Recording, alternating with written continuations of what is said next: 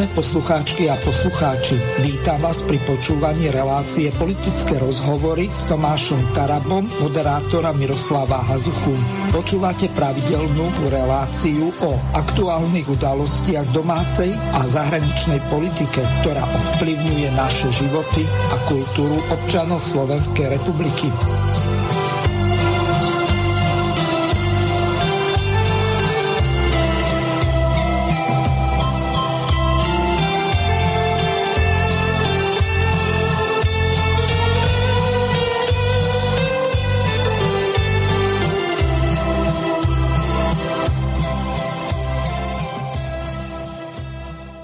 Vážené a milé poslucháčky a poslucháči, vítam vás po štvortýžňovej pauze opäť eh, s Tomášom Tarabom v relácii politické rozhovory. Samozrejme s Tomášom Tarabom, eh, ktorého srdečne pozdravujem. Ahoj Tomáš. Mirko, ahoj, pozdravujem všetkých poslucháčov, teším sa na reláciu. No, eh, neviem, či sa budeš tak veľmi tešiť, lebo úplne na začiatku relácie náš poslucháč Ľubomír z Košic, tak e, začal celkom zaujímavo, ale skôr ako ten prvý e-mail prečítam. Samozrejme, e, pozdravujem Ľubomíra, zrejme nás počúva. Tak skôr ako sa dostanem k jeho prvému e-mailu, lebo to sa týka aj iného rádia, kde dosť komplikovane o tebe hovorili, ak to môžem tak uh, neviem, eufemisticky nazvať. No dobre, Tomáš, aký si mal dnes deň a ako sa vyvíja situácia v tej staronovej strane, nie už KDŽP, ale Život národná strana? No Život národná strana je len premenovanie názvu KDŽP.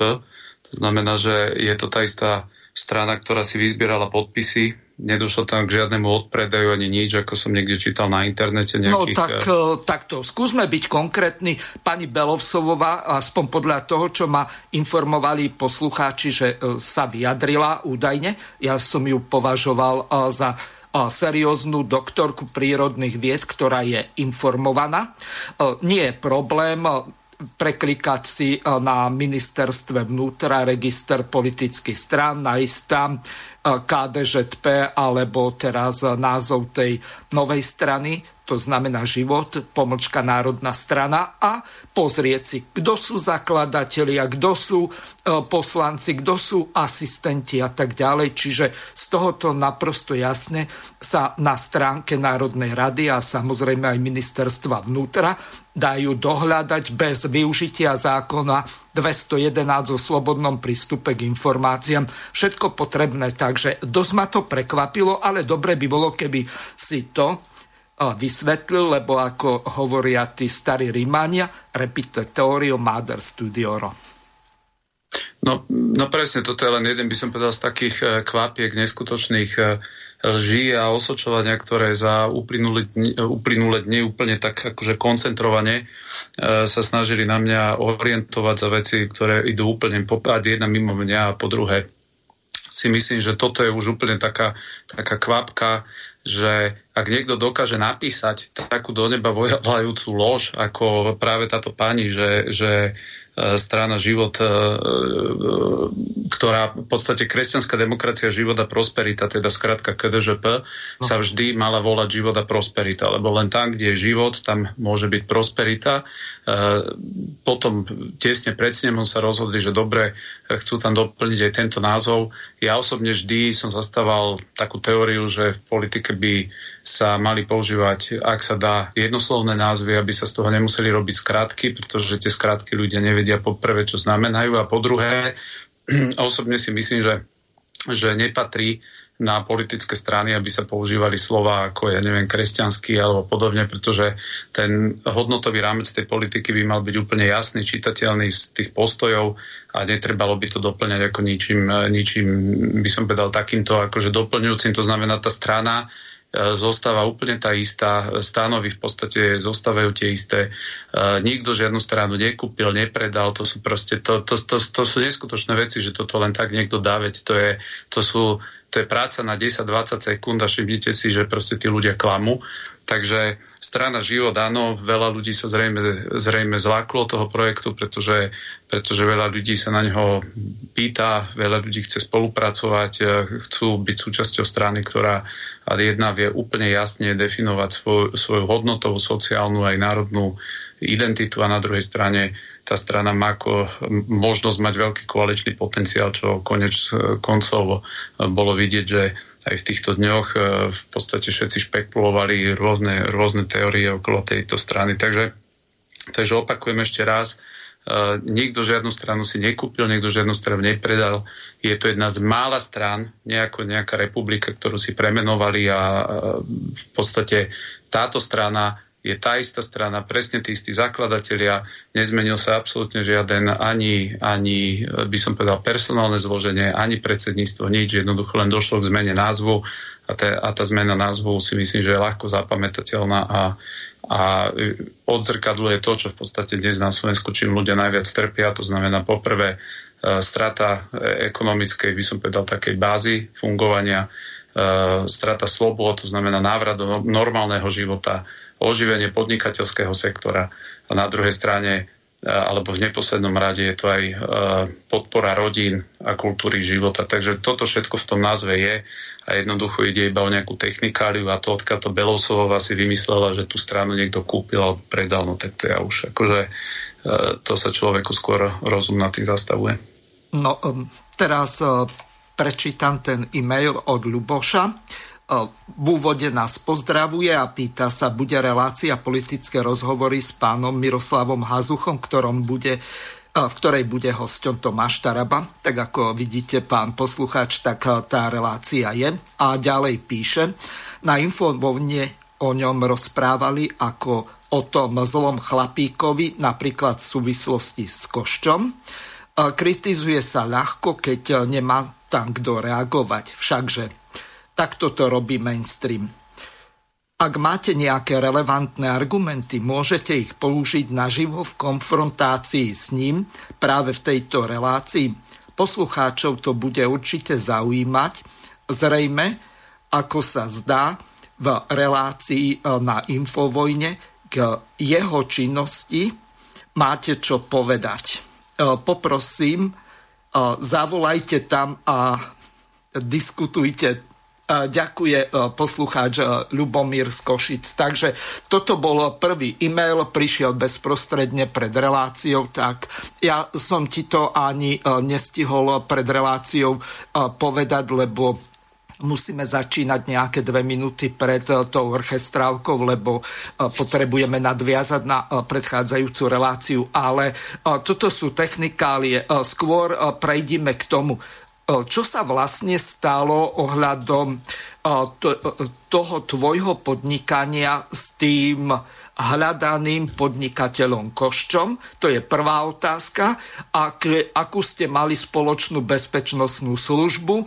Ako funguje, ako vám vynáša? To je druhá otázka. A tretia, že ešte s ďalšími kontroverznými osobami by si mal mať nejaké spoločné pozemky v nejakom, neviem, či podielovom spoluvlastníctve, alebo to patria nejakej firme, tak e, máš čo vysvetľovať, lebo poslucháč Ľubomír a takisto aj ďalší e, ma k tomu vyzvali, aby som ti tieto otázky položil. Takže nech sa páči, Tomáš. No jasné, veľmi pekne ďakujem. Poprvé, podľa mňa neskutočne zbabele rozprávať o niekom a nezavolať ho, ale akože nepozeral som tú reláciu. E, to, čo je, to, čo je neskutočne, by som povedal, prekvapujúce, že nielen E, si dal záležať na miere takých totálnych dezinformácií, ten liberálny mainstream a môžeme si prejsť bod po bode, čo proste tu pozaznievalo. Ja poviem úplne v skratke, aby som ľudí nezaťažoval. Vec, ktorá je úplne známa, je to známa na konci dňa aj ľuďom určite v Infovojne a všetkým. Ja to úplne transparentne, jasne e, artikulujem a rozprávam. E, ja, keď som mal 27 rokov, tak vtedy som začal robiť na živnosť obchodného zástupcu Petrovi Koščovi v jednej z jeho firiem. Vtedy neviem, že mám pocit, že on ešte býval vtedy u rodičoch, to znamená, bol to začínajúci podnikateľ. Ja mám teraz 41 rokov, vtedy som mal asi 27.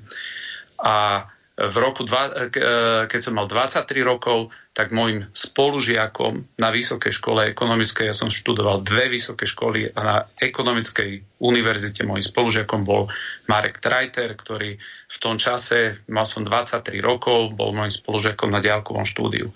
To je, to je gro, ako som spoznal jedného, ako som spoznal druhého.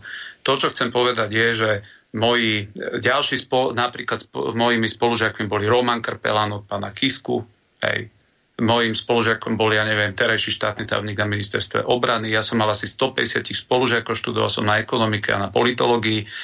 A podľa mňa je absolútne normálna vec, že s niekým sa zoznámite a jednoducho nikto na čele nemá napísané a ja tú vlastnosť ani nemám, že ja by som vedel povedať, že keď niekoho ako 23-ročný spoznám, že o 15 rokov ten človek má byť spájaný s niečím, čo mal urobiť 5 rokov predtým, ako som ho spoznal. Podľa mňa toto je sedliacká úplne logika, týka sa to každého jedného života, môžete si každý položiť svoju otázku, či máte vy tú schopnosť, že dnes niekoho spoznáte a máte vedieť, že ten človek vo vašej práci, ktorého, ja neviem, e, budete mať za kamaráta, mal 4 roky alebo 5 rokov pred tým, ako ste ho vy dnes spoznali, urobiť niečo, o čom sa o 10, o 15 rokov dozviete, že niečo urobiť mal.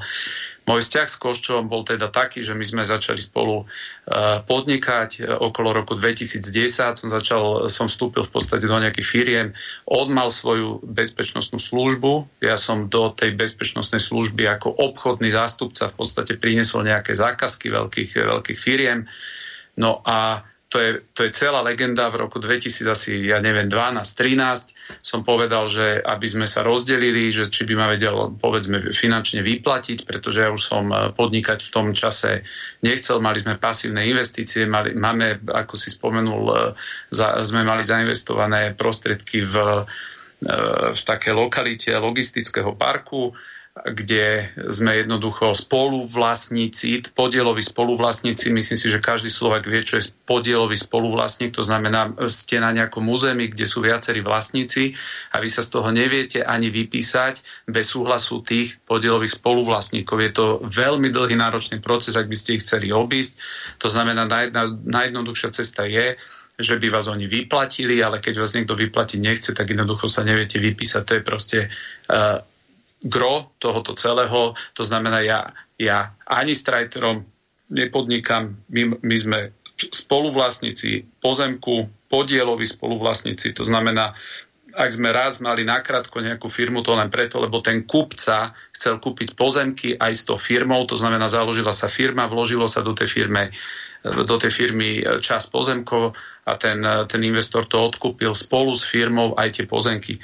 To znamená, to je jediná vec. Každý v podstate o tomto vie, vedia o tom novinári. E, vždy, keď sa na to pýtajú, im sa táto teória veľmi zle počúva, pretože pretože podnikanie znamená vykonávať nejakú sústavnú činnosť, zamestnávať niekde nejakých ľudí. Ja som v živote so žiadnym trajterom, sme nikoho ani nezamestnávali, my sme spolu žiadny aktívny biznis nikdy nerobili.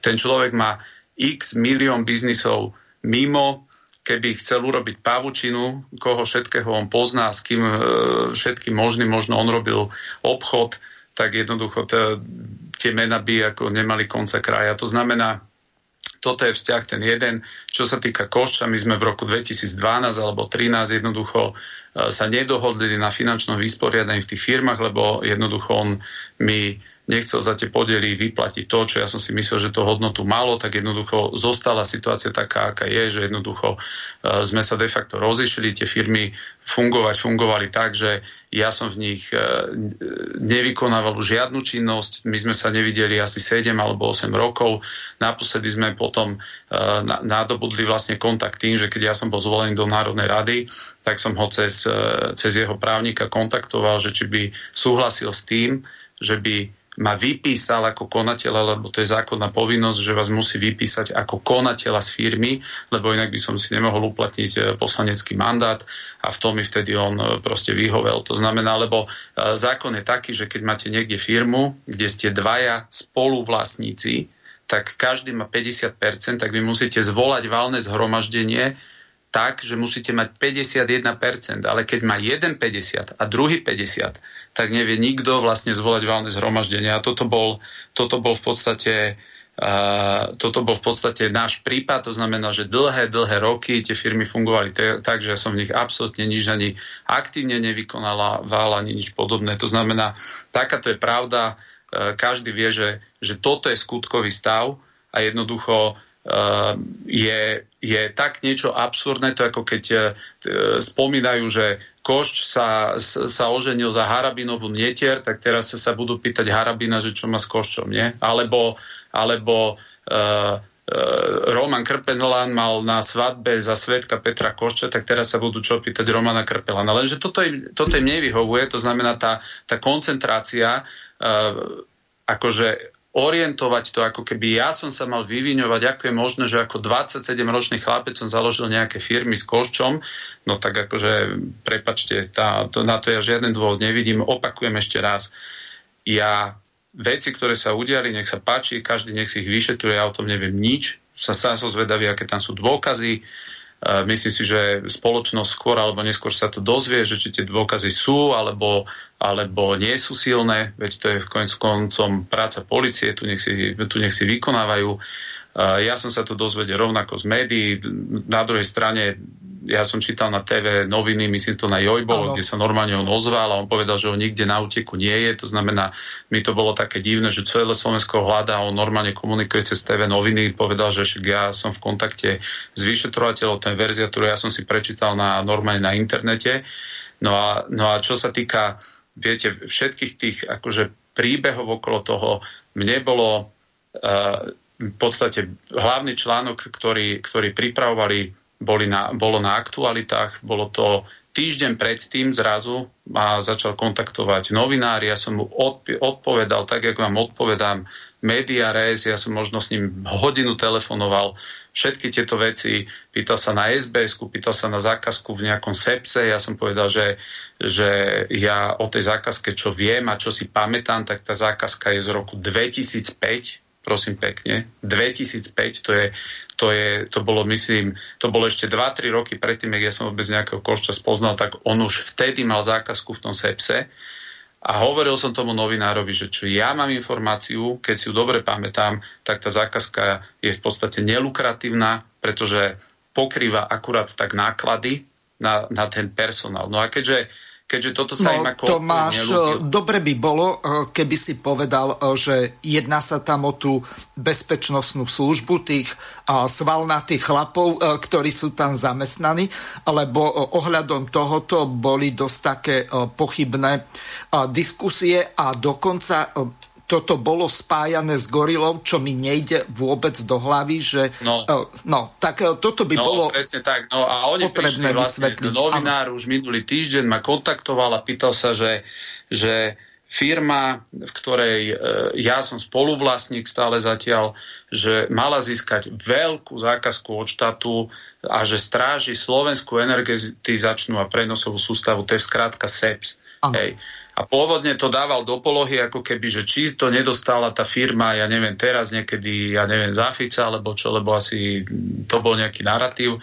A ja som povedal, že pokiaľ ja viem, tak tá zákazka tam je od roku 2005 a je absolútne nelukratívna, nezaujímavá a zisk na nej je nejakých tisíc eur alebo podobne. To si zoberte, keď zamestnáte 50 ľudí, by ste zamestnali 50 eh, predavačiek alebo 50 SBS alebo 50 kohokoľvek a dajú vám 1000 eur na toho jedného mesačne, tak vy máte síce obrad 50 tisíc mesačne, ale keď musíte tomu človeku vyplatiť výplatu a následne odviezť eh, odvody, tak reálne z tých 50 tisíc, čo je ročne, to môže vyzerať, že 500-600 tisíc, tak výsledok je, že tá zákazka tak či tak môže byť veľká nula. Hej. No a tento prípad sa veľmi podobá, e, pokiaľ ja mám informácie tomuto, a keďže si to uvedomil aj ten zrejme novinár, tak preto napísal ten nadpis takým spôsobom, že, že strážna služba v miliónovom sepse, aby sme jatli tých ľudí, nie tá zákazka je miliónová, ale ten seps je miliónový, lebo to je jedna lukratívna štátna fabrika, ktorá má niekoľko stoviek miliónovú hodnotu a keďže táto zákazka ročne, pokiaľ viem, tak nedosahuje v obrate, v obrate, nie v zisku, v obrate ani len 500 tisíc eur, to znamená mesačne, to vychádza e, e, ja neviem, koľko ľudí je tam zamestnaných. To znamená, čo ja viem, to normálne, že už pred rokmi pokrývalo v podstate tie náklady. Ale opakujem ešte raz, ja sa, ja sa 7 alebo 8 rokov absolútne nevenujem tomuto biznisu. Ja aktívne som za ňo ani nevystupoval a tak ďalej. My sme sa jednoducho finančne nevysporiadali, čo je, čo je jeho právo, lebo ja tiež by som nekupoval jeho podiel. On povedal, že jednoducho on chce investovať inak ako to, že bude vyplácať mňa vo firme. Vy nemáte, vy nemáte v štáte možnosť dnes sa len tak vypísať proste z firmy, kde máte 50 na 50 proste podiel, sú to proste ťahanice a tak ďalej, tak jednoducho to, toto není žiadna investigatíva, však to si kliknite na obchodný register, to sú recyklované dookola témy, jednoducho tam je jasne napísané, že áno, dnes už ani tam nie som konateľom nikde, pretože vďaka Petrovi Koščovi som bol z toho vypísaný. No a čo sa týka tej gorily, tak to je presne, na tom sa dá úplne triviálne, ale triviálne ukázať, čo za lži a klanstva sa jednoducho na Slovensku úplne, že beztrestne, v pohode, primitívne šíria. Predstavte si, že keď vyšla Gorila, ten spis, tak Gorila spis, o ktorý sa pripisuje Slovenskej informačnej službe a na ktorom pracoval Tom Nicholson, tak keď Tom Nicholson napísal knihu o Gorile, tak jedna z našich firiem bola výhradným distribútorom na Slovensku tej knihy. Tak to chcem povedať prvú vec, pretože to keď som povedal aj novinárom, tak sa im to veľmi nepačilo, pretože Tom Nicholson by predsa nedal distribuovať knihu o gorile niekomu, kto by niečo s gorilou mal. Lenže v roku 2012 keď išli voľby a bolo to hnutie 99%, keď si pamätáte takú smiešnú straničku, ktorá vtedy mala celú svoju kampaň no, postavenú na tom, že vyšiel spis Gorila a oni sú vlastne oni sú vlastne 99% na čas populácie. No len takto, oni... tu treba vysvetliť, že tam vlastníkom tej strany bol zbrojar Weiss, nie Peter Weiss, ani právnik, ani ten z Zesdelky, čo bol veľvyslancom v Čechách, v Maďarsku a ešte neviem kde, ale v podstate zbrojar Weiss a ten mal obchody aj so štátom. A ja si neviem predstaviť, že by, čo ja viem, nejaký výboh alebo ktokoľvek, kto obchoduje so zbraňami, mohol byť tým, kto patrí k tým 99%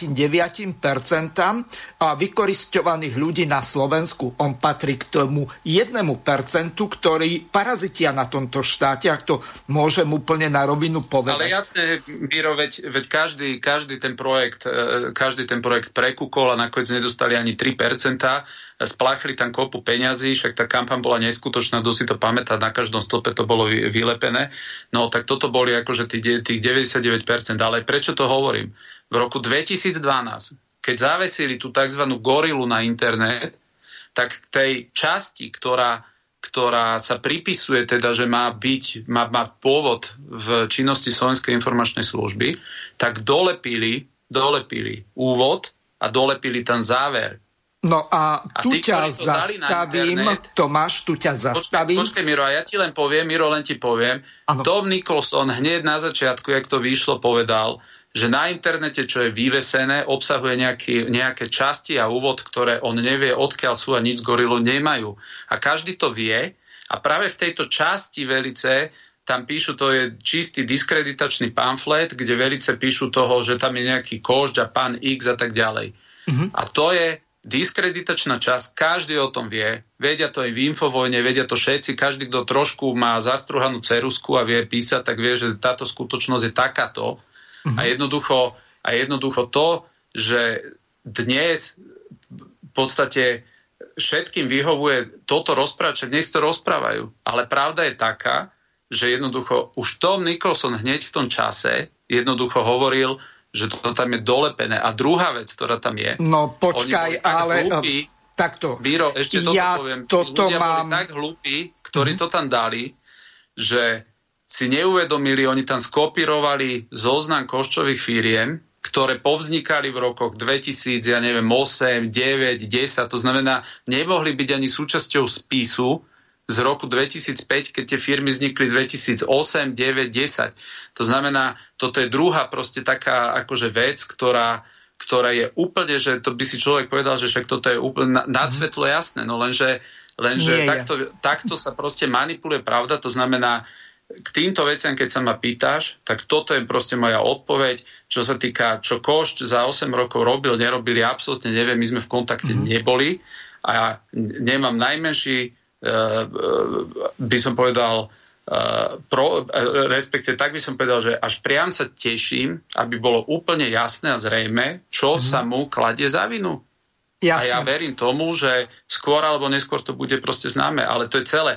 A to, že ak násilu niekto sa snaží teraz, aby som sa ja vyvidňoval, že ja som 27 ročne niekoho spoznal a mal niekoho spolužiaka, no nehnevajte sa to, keď povieme týmto štýlom, no tak mm. potom na Slovensku nikto nebude vedieť fungovať, pretože každý tu niekoho pozná, ktorý má niekde za ušami nejaký problém potenciálny. Tom eh, Nicholson, eh, pokiaľ by si ma bol vôbec eh, pustil a dovolil mi prehrať tú ukážku, tak boli by sa poslucháči dozvedeli toto.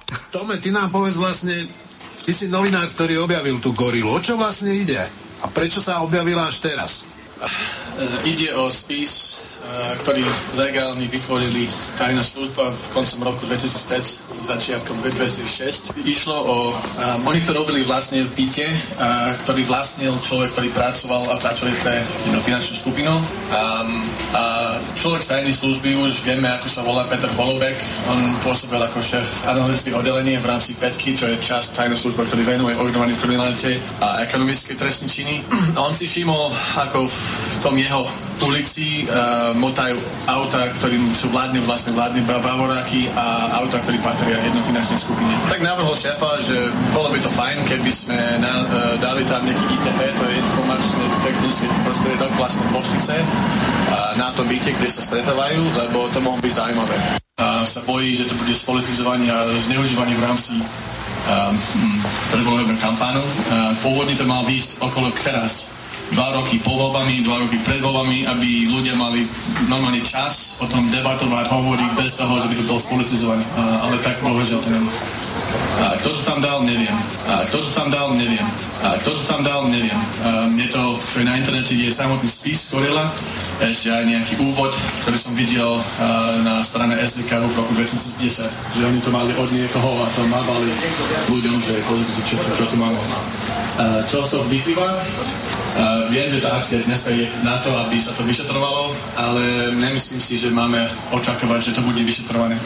Uh, v krajine, kde policia, prokuratúra sudcov sú natoľko spolitizovaní a hlboko skorumpovaní, nedá sa očakávať, že keď už 19 rokov žiadny veľký politik nešiel do basy, um, už nikoho nejde do basy.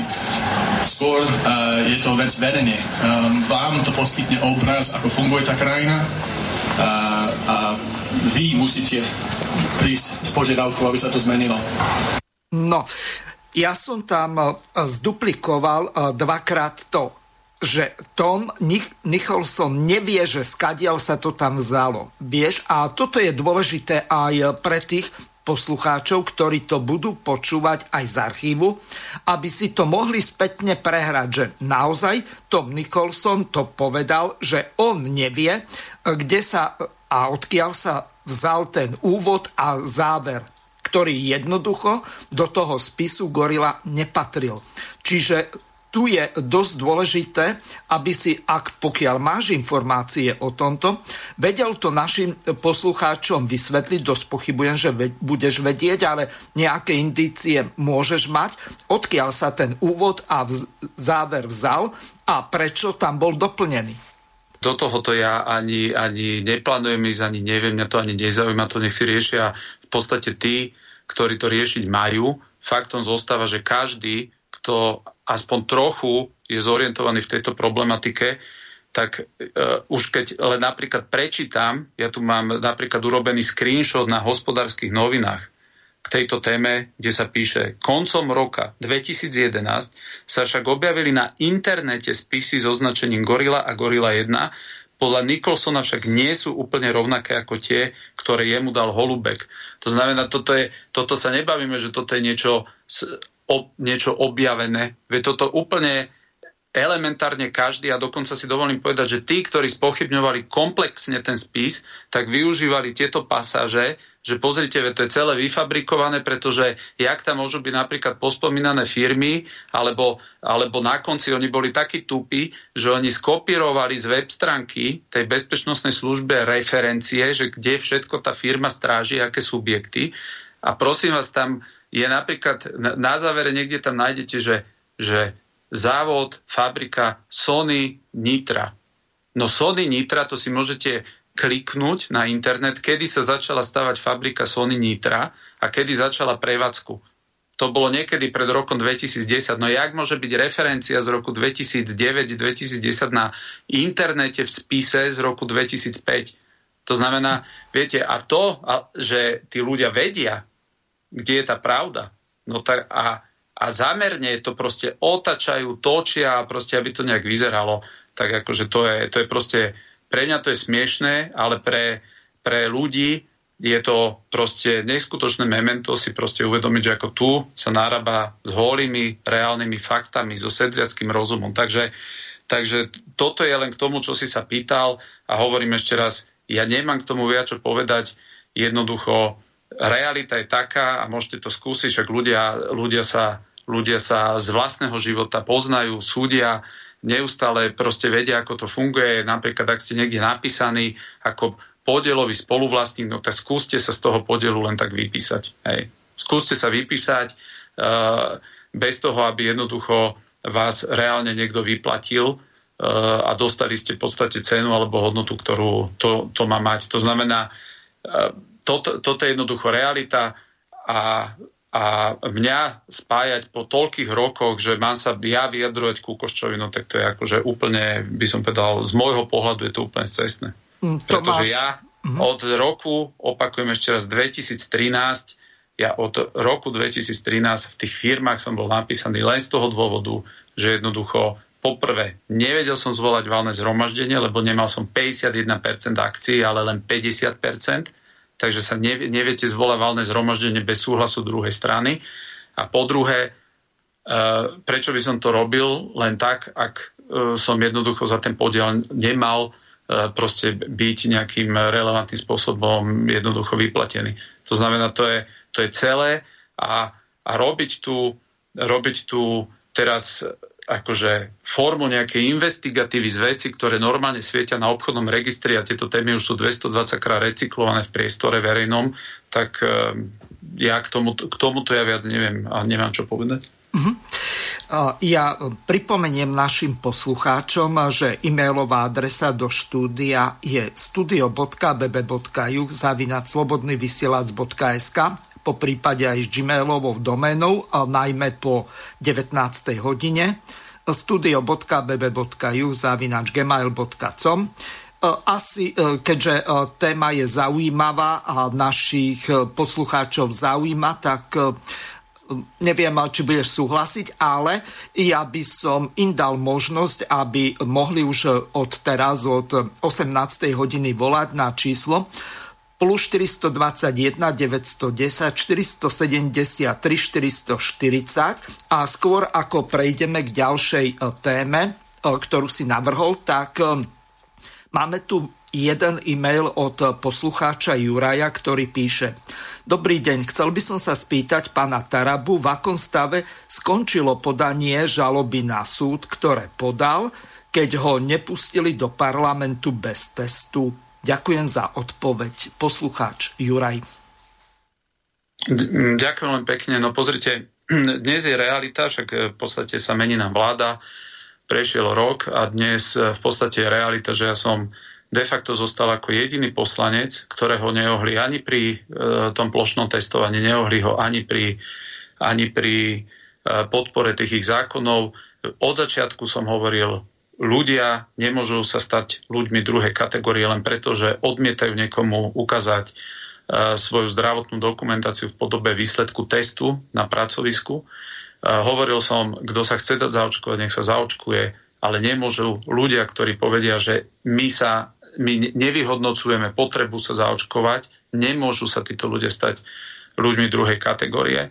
Ja som bol, ktorý aktívne vystupoval za v podstate presadenie najlacnejšieho a podľa veľa ľudí nádejného a účinného prostriedku v ranej fáze na boja proti proste covidu Ivermectinu. Tie veci sa pohli až potom, keď som povedal, že idem dať o tom hlasovať. To znamená, hovorím to len preto, že ja som absolútne není e, nejaký naivný, že by som si myslel, že, že proste tu nejaký koncentrovaný atak na mňa ako na, na človeka, ktorý má úplne jasné pozície v týchto veciach, jednoducho nebude a proste ja to preberiem úplne v tejto, v tejto proste kategórii, v tejto logike. To, že to urobili liberáli, tak to akože si poviem, že veď čo očakávať, hej.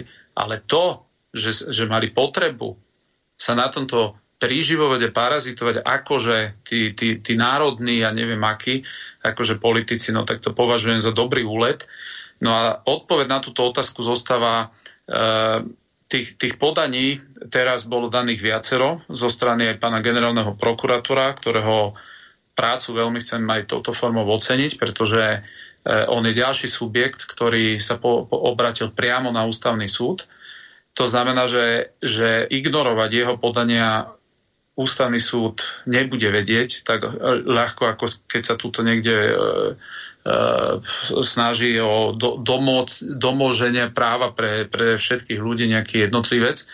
Ale pravda je stále taká, že bolo to podané a zatiaľ v tomto rozhodnuté nebolo. To znamená, tá situácia je zatiaľ taká, aká je, ale s tým, že sa už čoraz viac môže hlási a je to proste vidieť, že že eh, a vyhodnotil to aj tak pán generálny prokurátor Žilinka, že jednoducho konanie hlavného hygienika v týchto oblastiach a v týchto právomociach nie je v súlade s ústavou. Jednoducho chýbajú tam viaceré prvky na to, aby mohlo dochádzať takémuto masívnemu porušovaniu ľudských práv a napríklad e, tam sa skúmajú, jeden prvok je e, proporcionalita, to znamená, že vy musíte vždy dávať do, do nejakého kontextu a musíte dávať do protiváhy, že ak siahnem na vaše ľudské práva, či následky toho zásahu nie sú oveľa horšie, ako vlastne ten problém, ktorý chcem riešiť v ľudovej reči, že či ten liek nie je horší ako choroba. No a pri tomto poslednom predlžení núdzového stavu, ktorý sa udial tak, ako sa udial, kedy jednoducho máme ten dojem a ten pocit, že tam chýbala dôvodová správa. Predstavte si, že oni si tu už, myslím, piatýkrát predlžili núdzový stav, ktorý im dáva absolútne právomoci a ľuďom de facto berie všetky zákonné e, ľudské práva, tak oni si v tejto v, po, v polohe, v tejto, v tejto podobe dovolia predlžiť núdzový stav bez toho, aby na vláde bolo zrejme a očividné, a to je to, čo my rozporujeme, lebo, lebo my nemáme tú informáciu ako poslanci, že by odôvodnili, prečo ten núdzový stav je potrebný, nedoložili ho žiadnymi číslami, nedoložili ho žiadnymi porovnaniami z minulosti, že pozrite sa, toto a toto v minulosti malo za následok, e, že sme vyhlásili núdzový stav. Takto sa pomohlo, ja neviem, zdravotníctvu, takto sa pomohlo aj iným sektorom. Toto všetko by malo byť súčasťou niečoho tak citlivého, ako je v podstate e, e, dávanie Slovenska de facto do režimu pomaly vojnového stavu. No a toto tam jednoducho na posledný krát už boli podľa mňa tak drzí a tak flagrantní, že, že jednoducho nebolo to pri najmenšom kvalitne e, podložené, preto sa tým nikto nevedel ani pochváliť. A práve preto sme sa rozhodli iniciovať ďalšie podanie a tam ústavný súd rozhodol, že do 10 dní, už teraz to môže byť nejakých 7 dní, bude vydané rozhodnutie. Že či vláda v týchto uh, nariadeniach a v týchto rozhodnutiach, čo sa týka núdzového stavu, že či neporušuje ústavu. To znamená, to je veľký krok vpred, pretože pretože to, že to prijal na ústavný súd, to je jedna vec, ale to, že hneď povedal, že rozhodne do 10 dní, tak e, to mi dáva nádej, že už aj ústavný súd si jednoducho plne uvedomuje, že toto na Slovensku už prekračuje proste všetky normy. Vidíme to na konci dňa, sme e, vo Veľkom týždni, uh, arcibiskup Zvolenský dnes sa mal stretnúť s premiérom Hegerom, riešili, riešili už ani nie to, či, sa, či môžu byť otvorené bohoslužby, ale riešili vôbec to, že či kňazom bude dovolené robiť individuálnu opatieru alebo pastoráciu. To znamená, že dnes podľa dnešného stavu de facto je zakázané kňazom chodiť, e, chodiť e, za veriacimi, ktorí, ktorí sú v podstate v, v núdzi alebo proste potrebujú aj duchovnú opatieru pomoc, tak jednoducho oni už toto len riešia, aby vôbec toto mohli vykonávať, ak nechcú porušovať zákony. Tak si zoberte, kde my sme sa ocitli, že na jednej strane obchody máte otvorené, ale na druhej strane je ľuďom zamedzené vôbec e, byť e, v individuálnom kontakte s kňazom. No len problém je ten, že oni tak pomenili ústavu a zákony, že dnes oni sami sebe zobrali tie právomoci a preniesli to na nejakú pandemickú komisiu a Mikasa.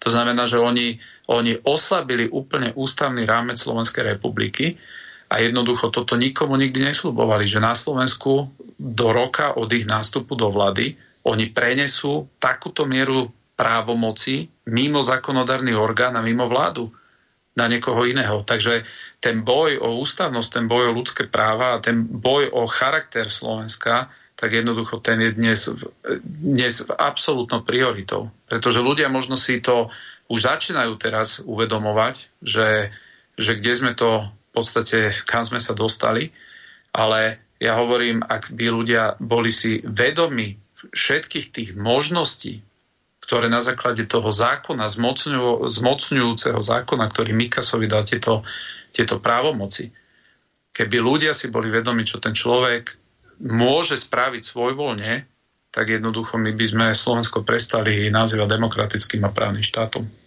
Keď eh, sa na to pozriem eh, z druhej strany, tak eh, ma prekvapuje iná vec dosť silný atak na stranu eh, Život národná strana bol zo strany či už ľavicových alebo pravicových politických strán a niektorých aj dokonca youtuberov. Nechcem to nazvať konšpiráciami alebo špekuláciami, ale to napríklad, čo teraz v nedelu povedal napríklad kolega z podobnej alebo rovnaké relácie, ale v inom čase. Pred týždňom tu bol Roman Michelko a ten teraz v nedelu v jeho youtube relácii veci verejné povedal ohľadom toho podozrenia, ktoré padalo na tvoju stranu alebo na vašu stranu. Tak E, mňa to dosť e, prekvapilo a v dvoch rovinách. Najskôr si rozoberieme tú prvú, čiže e, vypočujeme si tú podstatnú časť, ktorá sa týkala teba, čo povedal Roman Michelko ohľadom strany Život, Národná strana. Teraz poďme k samotnej vládnej kríze. Nechcem celkom opakovať to, čo som dával v statusoch, pozrite si ich, ale skúsim to zasyntetizovať a zo pár vecí, ktoré neboli povedané, dopovedať. Prvá základná vec, ktorú si treba povedať, rozohral sa boj a tie karty má v rukách Matovič veľmi zlé.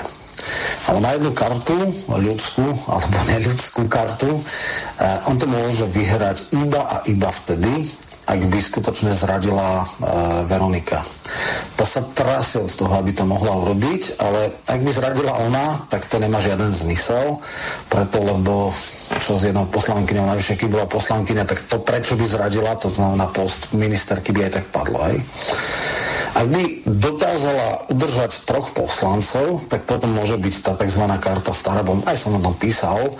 Samozrejme, že je to absolútne cynické, je to absolútne podľa, ale v poriadku. Je jasné, že touto kartou kartou na trojkoalíciu alebo stratégiou na trojkoalíciu sa ide, lebo Valášek verejne priznal, že dostal ponuku na ministra zahraničných vecí.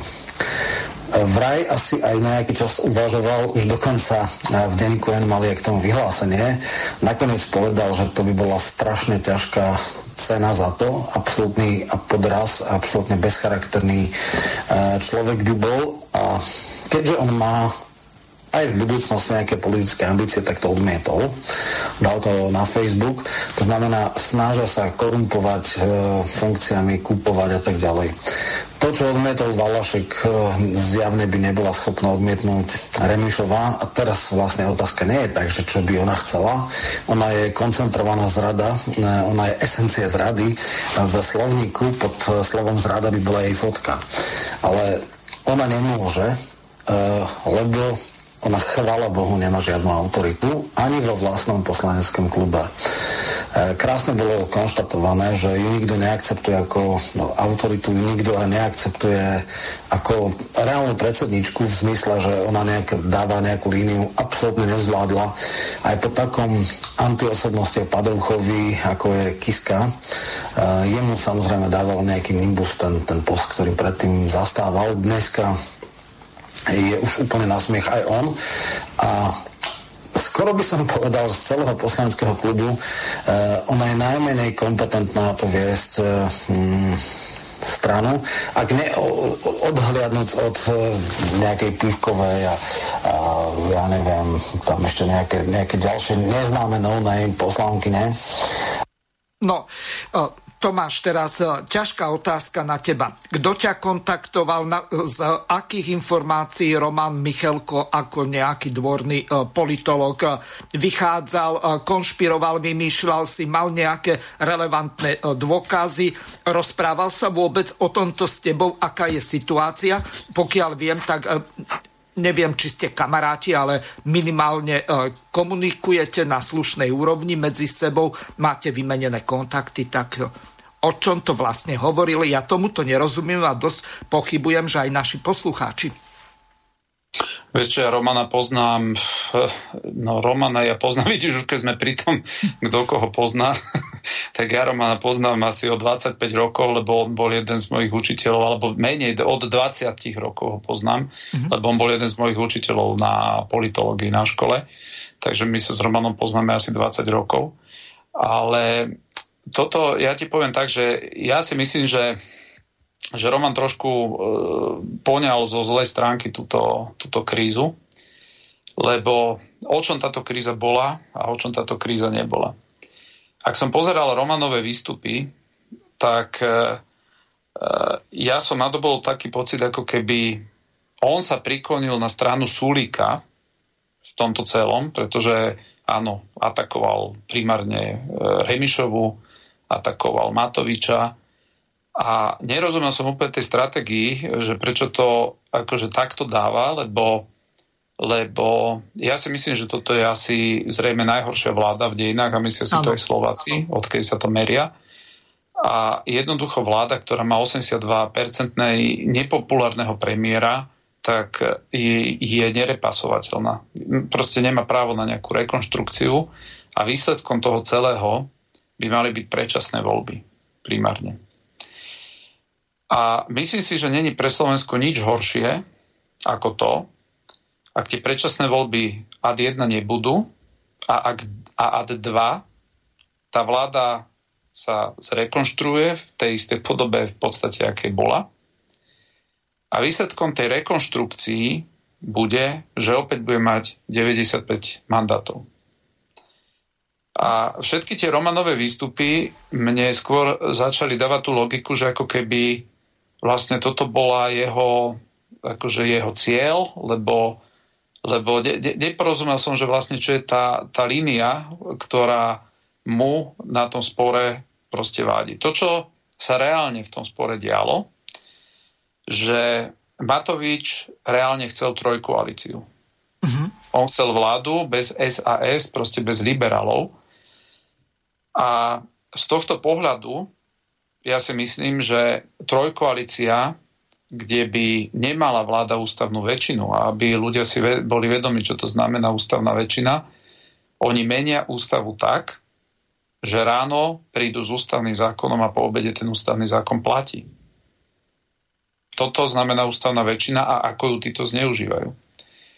A podľa mňa, ak by nemali byť predčasné voľby, čo ja hovorím, že je jediné správne a dobré riešenie, tak lepšie riešenie ako štvorkoalícia by bola trojkoalícia, proste v podobe, že by mali nejakú jednoduchú väčšinu.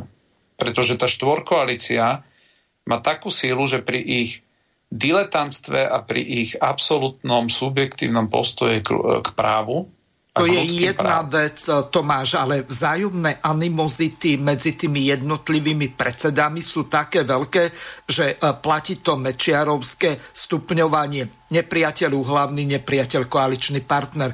Keď eh, si zoberieme napríklad Matovič, eh, keď sa pustil do Sulíka, Sulík eh, mu to odplácal a tak ďalej, tak to bolo niečo strašné. Mám tu jednu takú ukážku pripravenú, ale najskôr si dokončíme to ohľadom toho, čo povedal Roman Michelko, v súvislosti. Ja som sa vôbec na toto nepripravoval, že by som bol to s tebou nejako prekonzultoval, ale z hodov okolností, neviem, či je to intuícia, ale to uh, som trafil a mám to pripravené ohľadom toho, čo si povedal že e, Roman Michelko popiera to, že e, čo ho údajne hejtujú e, niektorí, že sa z neho stáva liberál alebo niečo také, alebo podporovateľ Sulíka, tak si to vypočujeme. Ale z tejto koalície a že to bude fajn a že potom nastane konzervatívna revolúcia a podobné hlúposti. No, tak k tomu chcem povedať uh. A ešte, vlajkovať týchto doslova hlúposti a dristov je, že vlastne už sa pripravuje nejaká úradnícka vláda a podobne, takže všetko pekne po, po postupne vysvetlím, ako to je naozaj. Takže prvá a základná vec.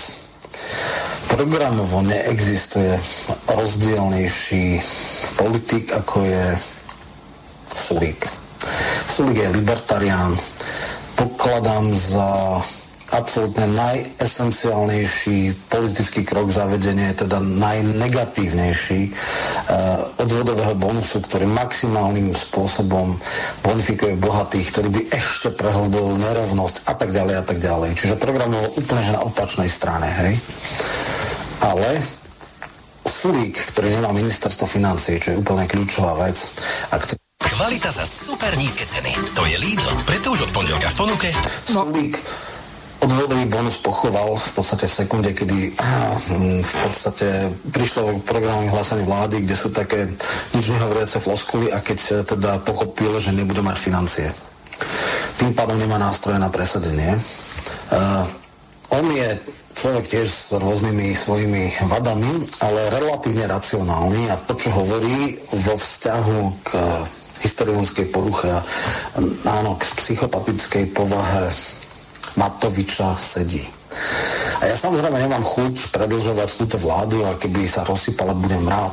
Ale keď si zoberiem jedného nekonečne falošného, podlého a bezcharakterného človeka, ako je Matovič, a zoberiem si človeka z hodnotovo z druhého brehu, ale človek, eh, ono je to v politike tak a v že niekto má jeden názor, niekto má druhý názor, niekto má jedné hodnoty, druhý má iné hodnoty a my vlastne superíme, ale v zásade je to vypočítateľný človek a myslím si, že nie je zákerák a podliak a vlastne vždycky, keď aj urobil nejakú kontroverznú vec, tak urobil to preto, lebo bol presvedčený o tom, že je to správne.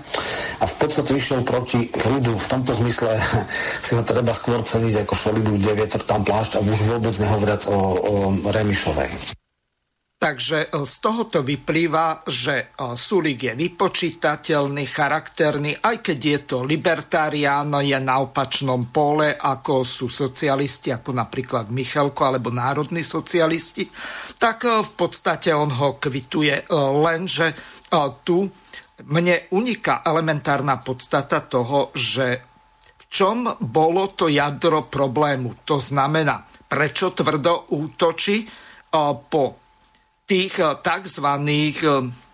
to eh, nazvem veľmi umiernene eh, konzervatívcov, lebo ku konzervativizmu sa hlási aj Matovič, aj tá bývalá Kisková strana za ľudí kde je predsedkyňou Remišova, čiže oni nie sú esenciálni liberáli alebo libertáriani ako Sulik alebo progresívne Slovensko, alebo do určitej miery napríklad zo smeru Beňová alebo čo ja viem títo od Peleho hlásnici, čiže z tohoto vyplýva, čo vlastne Roman, kvôli čomu to Roman robí, tak to je otázka na teba, Tomáš. No ja poprvé, e, toto, túto pasáž e, si dobre vybral, lebo ja absolútne, a dokážem to teraz, nesúhlasím s týmto hodnotením, ktoré Roman Michalko dal na adresu Súlika. Ale absolútne s tým nesúhlasím. Keby ten Súlik bol taký vypočítavý a taký racionálny a taký ako taký, a neviem aký, však on ho tu vychválil, tak ja sa pýtam, ako mohol ten Súlik, ktorý takýto je geniálny, ako mohol ten Súlik nechať za všetky veci, s ktorými nesúhlasili, svojich poslancov v Národnej rade hlasovať. Ja Romanovi Michalkovi by som chcel teraz pripomenúť, že boli to hlasy Richarda Sulika a jeho SAS, tej vypočítateľnej a super, a neviem aké SAS, vďaka ktorým na Slovensku získal Mikas právomoci, že môže potenciálne chorých ľudí, potenciálne chorých, to znamená každý, kto je živý, je potenciálne chorý, lebo pokiaľ žiješ, môžeš potenciálne ochorieť. On môže dizlokovať do nejakého štátneho zariadenia alebo podobne. Inak povedané, ty vieš siahnuť ľuďom na ich slobodu len preto, že sú potenciálne chorí. Tento zákon podporil Richard Sulik a prešiel iba vďaka jeho hlasom, aj keď ten zákon na vláde, e, na vláde kritizovali a pred médiami.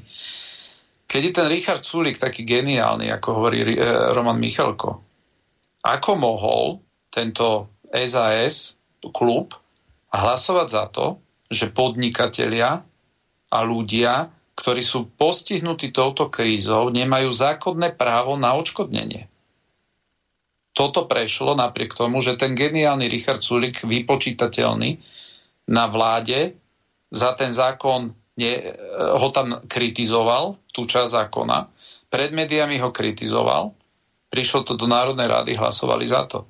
Dnes velice si robia PR a marketing tým, že rozprávajú, že idú dať nový zákon, ktorý, ktorý bude eh, čo to eh, o všeobecne všetkých odškodňovať. Trápne PR, marketing, pretože predtým odsúhlasili toto a my sme to dali na ústavný súd. A to prešlo len hlasmi tohoto vypočítateľného geniálneho Sulika.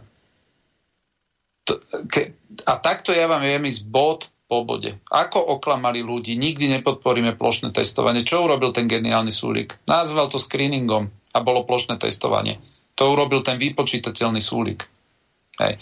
Takže moje hodnotenie celej SAS a Sulika je úplne iné ako Romana Michalka. Ja neviem, kde sa do nich takto zalúbil, ako v ktorej fáze.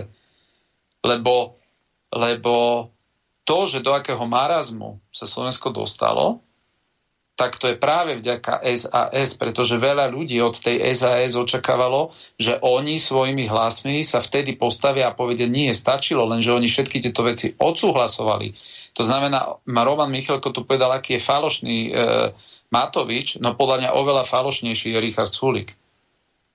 Oveľa falošnejší. S politikou Matoviča nikto nemusí súhlasiť ani nesúhlasí. Lenže CCA približne každý vie, že čo za nápady Matovič presadzuje a ľudia si falošne myslia, že Sulik presadzuje niečo iné, lenže všetky tieto veci prešli jednohlasne. Jednohlasne. Pamätáte si, keď išli odvolávať, ja neviem, e, Borisa Kolára, dávali mu ultima a tak ďalej. Hlasovali proti? Ja som bol hlasovať proti. Oni neboli hlasovať, oni sa postavili a odišli. Ten vypočítateľný súlik. Takže takto by som vás vedel zamestnať. Proste ja viem pochopiť, teraz si predstavte, že ste normálne, lebo v politike je dôležité si viete predstaviť, ako rozmýšľa tá druhá strana, tak teraz sa vcítite vy, že ste nejaký minister za Olano alebo za Smerodinu, to je jedno. A máte dočinenia s človekom, ktorý si pred kamerami robí PR a, a predáva teplú vodu a rozpráva, jak, za čo všetko je a ľudia sú v tom, že on za to je a oni za všetko v parlamente hlasovali. Takže áno, podľa mňa problémom bol Richard Sulik v tomto celom. No, no a teraz No a teraz to, že, že o čo tam išlo, alebo no podľa mňa to bol už normálne vyhrotený osobný ľudský spor, preto naša pozícia ako štyrach, to, to čo v podstate Roman rozprával, no tak to bola taká jednoduchá matematika, hej, že dobre, tak keď idú vládnuť e, potenciálne stromy a, a teraz počúval Roman Žáha, že však e, hrozí Benčík odíde, ten odíde, tam ten odíde, no tak to je triviálna matematika, že tak keď ich má ich 75, tak zrejme sa predpokladalo, že niekto z opozície, pardon, niekto z opozície ako keby tú vládu podporí, no ale to, to bolo postavené na úplnej vode, pretože my sme hovorili jednu, jednu vec, sme hovorili od začiatku. Poprvé, mne nevadí, že liberáli nebudú vo vlade. Mne to nevadí. Mne nevadí, mne by nevadilo, že Gröling, ktorý prichádza zo zmenou učebných osnov a dáva tam, dáva tam e, zameranie na rozvoj sexuálneho citlivovania, to znamená, že otvára ten LGBTI program, mne vôbec nevadí, že títo ľudia by neboli vo vlade. A dnes neviem si veľmi predstaviť, ako chcú konzervatívni politici za Olano vysvetliť, že výsledkom tejto krízy je to, že títo liberáli tam prídu a ešte budú viac vysmiatí, ako boli predtým. Ale ja nerozumiem, kde sa Michalko Roman do tohoto tak zalúbil do tohoto SAS projektu, pretože to je všetko toto. To znamená, moja pozícia bola, my, nepodporí, my, my sme úplne v pohode s tým, ak odtiaľ odidú liberáli. Naopak, u Romana som mal pocit z tých jeho videí, že ako keby jemu bolo ľúto, že tí liberáli odtiaľ odchádzajú. Druhú vec, čo sme mi hovorili, nikdy nepodporíme Eh, akékoľvek riešenie cez úradnícku vládu. A tu by som rád upozornil, že vôbec to podľa môjho názoru a vedomosti to vôbec nebola taká hlúposť, pretože v prípade, ak by, ak by Matovič e, sa nerozhýbal, tak to bol jeden úplne vážny scénar a rád by som upozornil na to, že už v posledných dňoch to začala aj prezidentka pripúšťať. Prvý, kto to otvoril, bol Peter Pellegrini, kde? Na stretnutí s prezidentkou. A posledné vyjadrenia Sulika boli, že no, neplánuje hlasovať za zhodenie vlády Igora Matoviča, ale nevylučuje to. Hej, že nič sa nedá vylúčiť. To znamená, e, tá hrozba, proste viete, pri úradníckej vláde máte dve možnosti. Že čo to je úradnícka vláda? To je len taký uh, vymyslený pojem, ale v skutočnosti je to vláda prezidentky, pretože ona nominuje tú vládu, ona príde riadne do Národnej rady, mala by získať podporu. Ak ju získa, tak môže vládnuť ďalej ako normálna vláda. Ak ju nezíska, môže vládnuť naďalej. V Českej republike tuším dva roky takto vládla úradnícka vláda, pretože ústava už potom nerieši veľmi situáciu, že v akom časovom horizonte má prezidentka prísť nejakou druhou nomináciou a tak ďalej. A úradnícka vláda to je žiadna, že je vláda úradníkov. To môžu byť úplne regulérni politici, môže tam byť celé progresívne Slovensko, ale jediný problém tej úradníckej vlády je a zostane, že uh, ona je neodvolateľná, ona sa nezodpoveda už parlamentu. A ja by som v tomto upriamil pozornosť, že možno 80% vecí rozhodovacích sa deje na Slovensku nie cez zákony, že sa musia príjmať nové zákony, ale cez uznesenia a nariadenia vlády Slovenskej republiky. To je približne pomer 20% sa dávajú zákony, 80% sa rozhoduje cez túto formu, ktorá vôbec do parlamentu ani nemusí ísť. Mm. To znamená, to znamená, že tá úradnícka vláda ako nejaký medzistupeň na to, že aby, ak by nevedeli pohnúť Matovičom, tak by jednoducho vyslovili nedôveru tej Matovičovej vláde. Nastúpila by povedzme nejaká úradnícka vláda na určitú dobu a následne by mali veľmi silné páky na to, aby vedeli upieť túto štvorkoalíciu, ktorá by proste ako druhé riešenie mohla byť navrhnutá prezidentkou a vlastne by sa takto uh, spolu vrátili všetci naspäť do Národnej rady. A všetky tieto riešenia, ja som jasne hovoril, že odmietam, pretože podľa môjho názoru by sa pred občanmi Slovenskej republiky za všetko to, čo narobili, mala zodpovedať vláda Igora Matoviča. To, že oni teraz preprahnú a povedia, že tu je nejaký Heger a všetko zlé, tých 9000 mŕtvych, veď pamätáte, to bolo vtedy za čas, čo ten Matovič riadil, teraz už neriadi Matovič, už to riadí Heger, tak podľa mňa toto je marketingový, uh, marketingový ťah, ťah to je marketingový ťah, lebo oni majú 82% nepopularitu. A ja vôbec nechápem, prečo Roman Michalko tak, tak vehementne ako keby kopal e, na adresu tej Remišovej, len preto, že Remišová patrila medzi tých, ktorí si vedeli predstaviť vládu bez Sulíka. A ja vládu bez Sulíka, ktorá by síce bola brutálne oslabená, že by nemali 95, ale možno, ja neviem, 77 mandátov a tak ďalej, by som považoval za oveľa lepšie riešenie pre Slovensko, ako toto, čo je dnes, pretože 77 mandátová vláda nedokáže tak ignorovať ľudské práva a slobody, ako táto vláda s ústavnou väčšinou. No a, a preto môj akože názor je, ja o pani Remišovej si nemyslím, že to je nejaká expertka, ale teda nie, že ona, ona nie je expertka, pri najmenšom nie na to, čo robí a pamätáme si jedna z tých prvých veľkých kauz, a to práve preto by som to mal rád na očiach, aby ľudia na to nezabudli.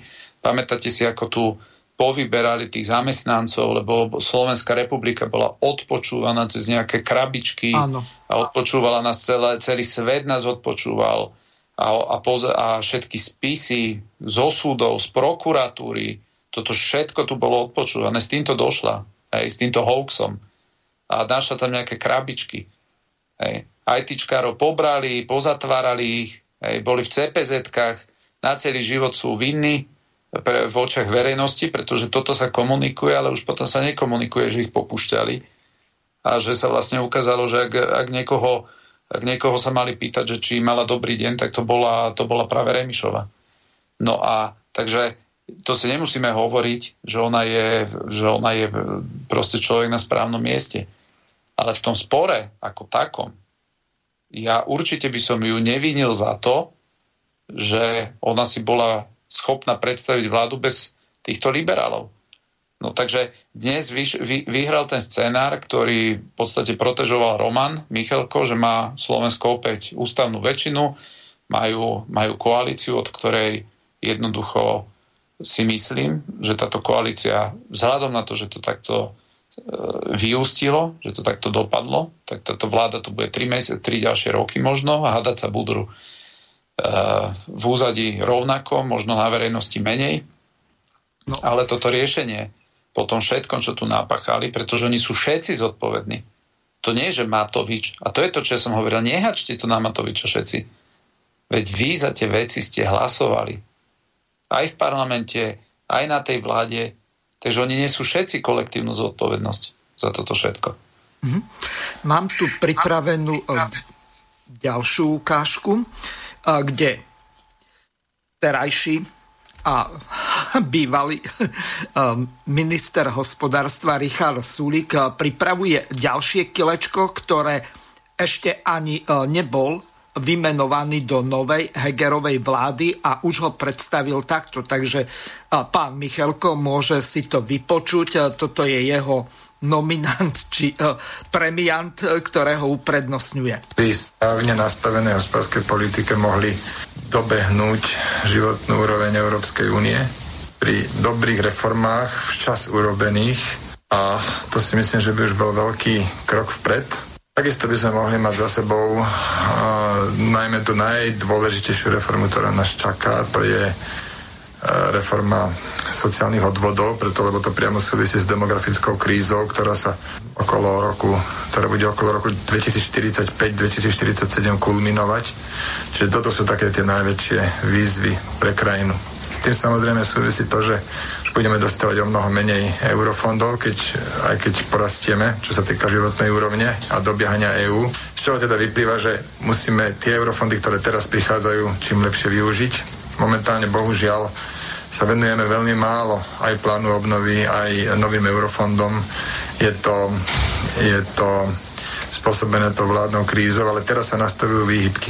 No a oblasti energetiky a životného prostredia, lebo to veľmi úzko e, spolu súvisí. Očakávam, že takých 15-20 rokov bude vodík hrať významnú rolu v slovenskej energetike. Možno už nejakých 5 až 10, možno aj trošku viac percent spotreby energie by mohlo e, pochádzať e, z energonosiča menom vodík. No tak niektoré sú pripravené, napríklad odvodový bonus, len treba ich schváliť, na iných reformách treba popracovať. Všeobecne nám pomôže to, keď uvoľníme tvorivosť ľudí. No a tá tvorivosť sa ukazuje, alebo sa presadzuje najmä v oblasti podnikania. Čiže my musíme odbúrať čím viac bariér pre vstup do podnikania a musíme čím viacej podnikanie zjednodušiť, aby to nebola len výsosť prepašte, aby to nebola len výsada nejakých uh, ľudí, ktorí, ktorí už tam sú strašne dlho v tom podnikaní alebo majú silných finančných partnerov, ale aby prakticky kdokoľvek, kto uzná za vhodné, mohol začať podnikať. Toto je veľmi dôležité a na tom napríklad sa dá robiť prakticky okamžite. Kilečko 2 so 469 návrhmi je pripravené na realizáciu. No Boh ochraňuj Slovensko pred Sulíkom. E, z tohoto vyplýva, že totálna liberalizácia zákonníka práce bude e, prechádzať to nejaký asociálny netvor Kanik alebo e, ďalší, ktorí po ňom nasledovali Michal a podobní kamoši Richarda Sulika, tak to budú slabý odbar, lebo Krajniak dosť dofušoval veci okolo ochrany pracujúcich, ale e, zase na druhej strane to zlo, ktoré ostáva pre štvrtý stav, to znamená námezných pracujúcich, prekarizovanú inteligenciu, drobných e, živnostníkov, na ktorých e, veľkopodnikateľ Richard Sulik a minister hospodárstva z Vysoka kašle, tak toto bude mať nedozierne následky na dlhé roky. Vidíš to aj ty, alebo inak? Vieš čo, Miro, toto, uh, ja, ja, toto sú vyslovené, že táraniny, toto, čo teraz uh, Sulik povedal, pretože povedzme si, aká je realita. Oni za predošlý rok urobili dlh, teda deficit ročný, viac minuli, ako mali príjmy do rozpočtu, vo výške približne 7,5 miliardy eur. Sulik rozpráva, že teraz prídu tie eurofondy z toho plánu obnovy, ktoré sú mimochodom vo výške 6,5 miliardy eur. To znamená, ten plán obnovy ani není na tej výške, čo oni rozflakali tento rok na týchto svojich akciách. O miliardu je to menej. Takže, viete, to je také rozprávanie, že, že už príde tu za rohom, tu za rohom už je, už je záchrana, už to príde. Ale to za tým rohom, to není žiadna záchrana, to je len platanie toho, čo oni narobili. Takže z toho, z toho nepríde nič extra. Len problém je ten, že práve tieto eurofondy a všetky tieto projekty a tak ďalej majú v sebe jeden problém. A ja sa teraz vrátim k tomu, čo rozprávala tá Nikolsonová, ktorá od nich odišla a v čom to zle odkomunikovala a v čom mala pravdu. Oni keď rozprávajú, že máme prázdnu špajzu, nechali tú prázdnu špajzu a tak ďalej, k tomu sa nechcem vrácať, ale oni nehovoria jednu vec.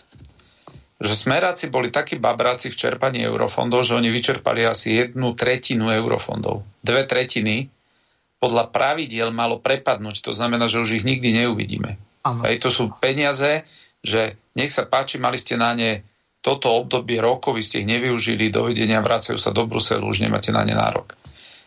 A kvôli covidu Brusel povedal, že tie peniaze nám tu zostávajú, že ich môžeme minúť ďalej. A tá suma peňazí, ktorá tu zostala, je približne ďalších 8 miliard eur. Takže to len na margo toho, keď ľudia budú počuť túto vládu, nadávať, že majú nejakú prázdnu špajzu, tak nemajú žiadnu prázdnu špajzu. Nikto nikdy nemal tak veľa peňazí, ako má táto vláda pretože tie peniaze majú zasi štyroch základných zdrojov a môžeme spolu rátať. 7,5 miliardy narobili deficit. To znamená, to sú peniaze, ktoré oni minuli. Fico mávali deficit približne miliardu na porovnanie. Ten posledný rok im to vyletelo na vyše dve. Mali miliardu a to hovorila opozícia, že to Slovensko ide do bankrotu, že to my nevieme utiahnuť miliardu. Tak títo fešaci urobili 7,5 miliardy za jeden rok. Takže to je prvý balík. Druhý balík zostalo im 8 miliard z predošlého obdobia.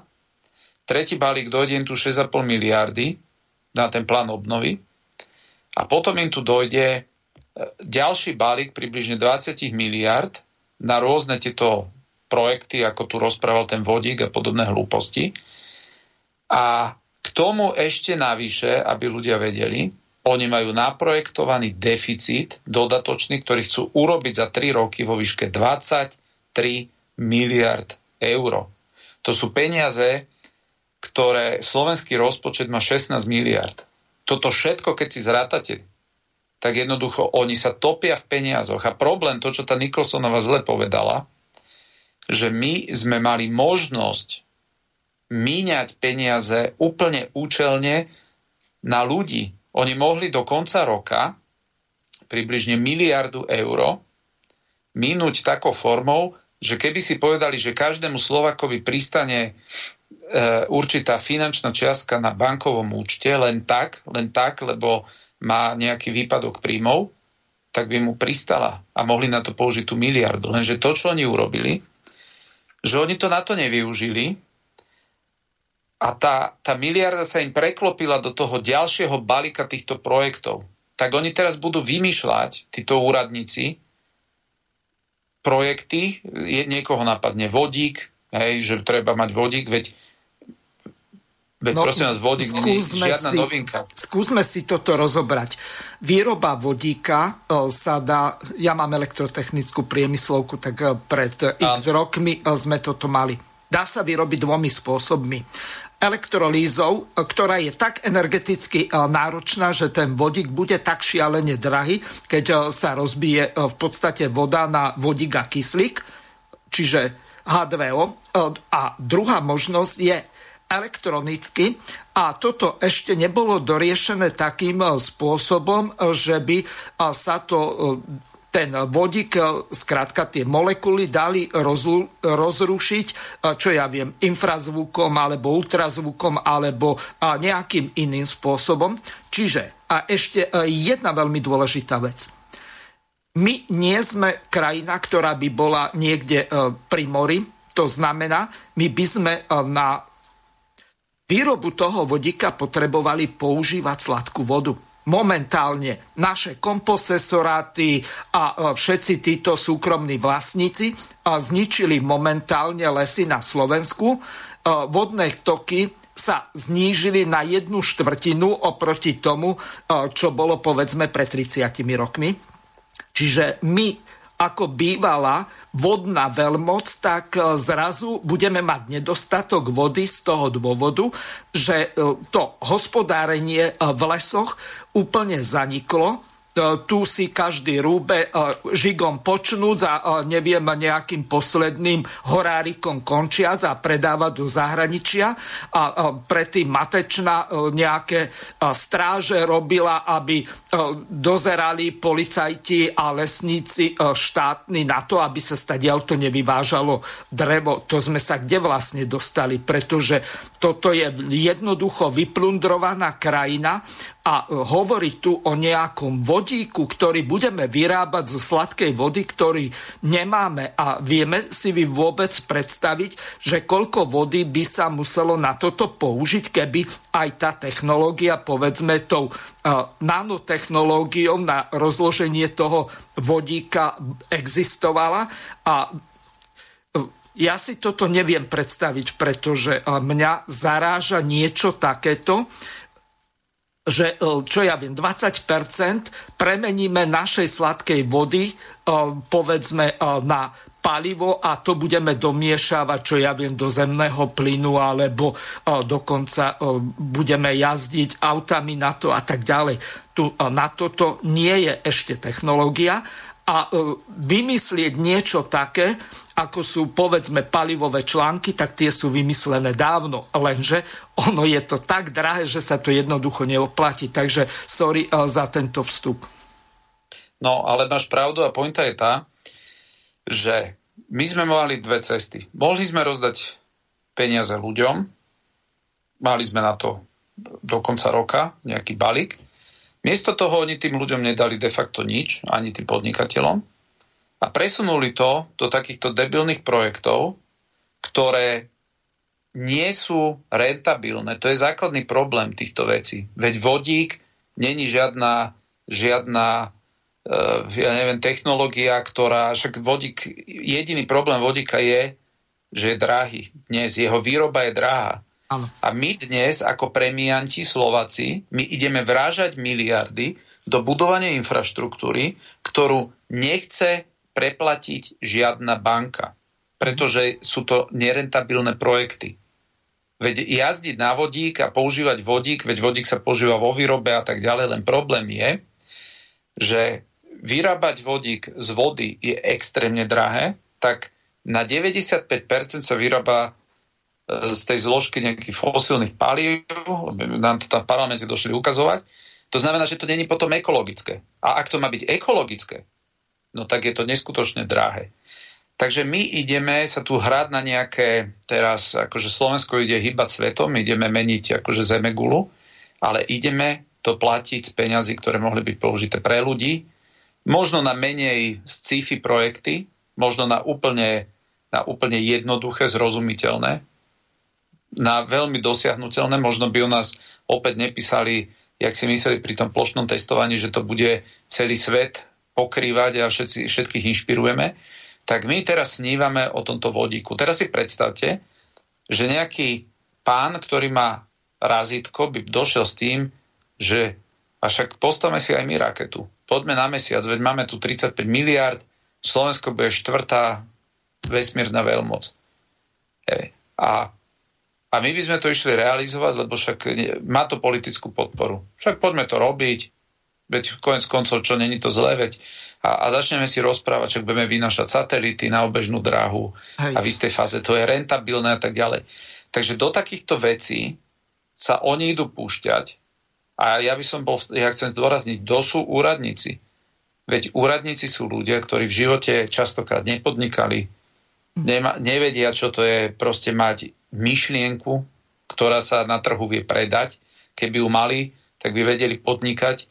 A teraz títo ľudia dostanú balík nejakých aj s tými deficitmi 50-60 miliard a oni od stola teraz si idú produkovať. A ja som mal napríklad stretnutie, keď sme nastúpili do parlamentu, tak sme mali jedno veľmi podnetné stretnutie, kde nás jedna nemenovaná firma akože zavolala a tak ďalej a proste nám vysvetlila, aby sme chápali, že aké obrovské finančné dopady na Slovensko majú proste tieto reči, keď ideme proste zachraňovať my e, tú zelenú zemegulu. Hej, počúvate, hej, že teraz ako všetko má byť zelené, zelené, zelené. Oni vyčíslili tú sumu, čo to bude Slovakov stáť, my, ktorí spôsobujeme znečistenie v celej Európe, myslím, na 2%. A poviem jeden príklad. Všetci rozprávajú vlastne, že palenie stromov, hej, tie štiepky, že to je najenvironmentálnejšia vec, ktorá môže byť. Pritom každý vám povie, že to je to najšpinavšie, čo môže byť. Po uhli. Dokonca, no ešte uhlie je vraj menej, lebo Aha. toto, vie, vieš prečo to je nula? Oni tvrdia, že to je najekologickejšie, lebo hovoria, že vytnem strom, ale jeden zasadím. Lenže ty vytneš, poprvé ani, ani nesadíš. Kriste, páne, toto je úplný nezmysel z toho dôvodu, a ja som vyštudoval okrem iného aj lesníctvo. My sme sadili tri stromky na jeden vyťatý lebo. Jeden sa nepríjme a jeden zožerie divina a ešte aj e, tie, ktoré náhodou prežijú, tak tam potrebuješ výchovné zásahy ako prebierky a prerezávky. Čiže e, z tohoto hľadiska jeden vyťať, jeden zasadiť je e, úplne, to je asi tak, ako zabezpečiť prežitie národa a mať jedno dieťa. Totálna blbosť. No a teraz, ale si zober, že oni zotnú 40 metrov vysoký strom, zasadia malý a štatisticky si povedia, no to je, to je nulová emisia. To je nulová emisia, alebo strom za strom. A to reálne takto funguje. No len... A my sa tvárime... Ešte no. jedna vec. Zoberme si e, obvod koruny toho stromu a koľko vyprodukuje napríklad kyslíka. Koľko vyprodukuje vody veľký strom oproti tomu maličkému, ktorý dohromady nevyprodukuje za x rokov, povedzme do za 20 rokov takmer nič, lebo až, čo ja viem, po 20 rokoch, ak neberieme napríklad nejaké rýchlo rastúce dreviny, ako je napríklad topol, tak jednoducho to rastie e, strašne pomaly tupo. No a No a teraz druhá vec je, že z tej štiepky je proste na to potrebuješ brutálne drahé filtre, hej, pretože to, to je to je jednoducho tak, ako keď proste pališ to, to, to drevené uhlie.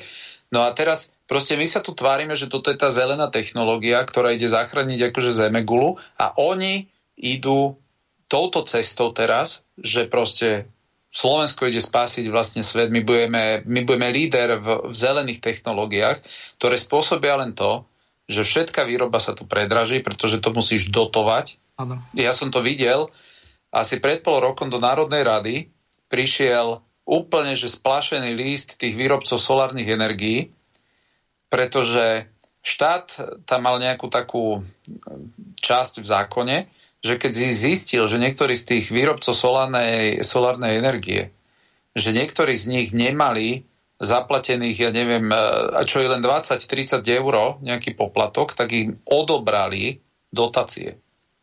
A oni splášene napísali teda na všetkých poslancov list, kde vysvetlovali, že bez tých dotácií tá solárna energia je nepredateľná, že to je drahé a že keď to nebude štát dotovať, jednoducho oni, oni bez tých dotácií proste zbankrotujú. A toto treba ľuďom povedať. Že viete čo? V skutočnosti všetky tieto veci my dotujeme z vašich peňazí tie peniaze mohli použiť na školstvo, na vzdelanie, ale nie. My sme sa rozhodli, že tu ideme implementovať ako previanti nejaké technológie, ktoré nikde inde vo svete v takomto množstve oni nejdu. No a, a to, čo mňa zarazilo úplne, že, že dnes celá Európska únia spôsobuje exhalaty na celom svete vo výške 10%. To znamená, keby Európska únia dnes prestala vyrábať, tak sa to odzrkadli na exhalatoch na celej Zeme kvôli 10%. Takže my by sme viac pomohli životnému prostrediu, keby sme začali dotovať e, čisté elektrárne v Afrike, v Ázii, v tých chudobných krajinách, v tej Indii, kde proste, e, keby oni prešli z uhlia povedzme na plyn, tak táto zmena spôsobí oveľa väčšiu ochranu životného prostredia globálne vo svete, ako to, že my sa tu proste bičujeme, e, predražujeme všetko, komplexne výrobu, e, ľuďom za chvíľu zakažeme kupovať normálne auta, budú musieť ísť na, všetci na elektromobily a výsledok toho z pohľadu tej planety je veľké nič. Pretože pokiaľ sa nebudú riešiť tie problémy v tej Indie, v Afrike, pokiaľ tam sa nezastaví to vyklúčovanie a tak ďalej, tak jednoducho to, čo tu robíme my, nemá zmysel. A preto, len to hovorím, že ja napadám ten zmysel, ako oni idú používať tieto peniaze. Mm-hmm. Proste, proste to, to, sú, to, sú, to sú vymyslené projekty a ich otaznosť a ich návratnosť je úplne že v nedohľadne.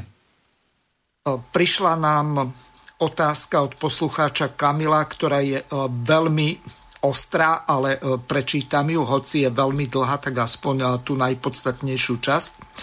Pán Taraba, nechceli by ste robiť predsedu parlamentu, aj ten súčasný je rovnaké neviniatko ako vy.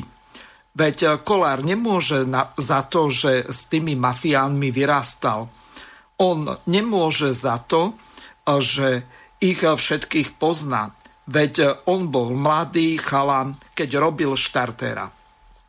Takže, pán Taraba, predstavte si, že vaša strana vyhrá voľby a vy ako skúsený ekonom budete robiť ministra financí. A teraz ja mám veriť, že vaši mafiánsky kamaráti, s ktorými e, si podľa vašich slov e, píšete na meniny, nebudú nejako tieto kontakty zneužívať. Nerozumiem, e, prečo sa nespojíte s hlasom, a tam by ste boli doma medzi Žigom, Raším a celým tým výkvetom zo Smeru. Takže toľko kritický e-mail od poslucháča Kamila. Čo chceš k tomu povedať? Ja si myslím, že ja som to veľmi jasne vysvetlil a uh, ešte pri tejto, pri tejto veci ma, ma tak veľmi jednoducho napadlo, že uh, teraz sa pýtam, že čo je vlastne, že čo je vlastne horšie že keď niekto niekoho pozná a ľudia o tom ani nevedia, hej, alebo, alebo keď jednoducho je úplne transparentne, že ja keby som chcel zatlkať a mal by som t- tú možnosť sa za tie roky z tých firiem len tak vypísať, tak sa z nich vypíšem.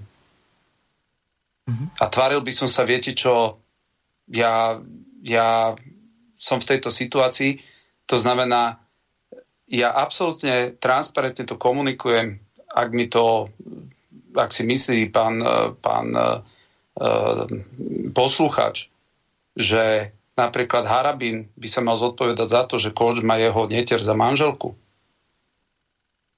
Alebo, alebo Roman Krpelán, hovorca Kísku, že on ho mal na svadbe.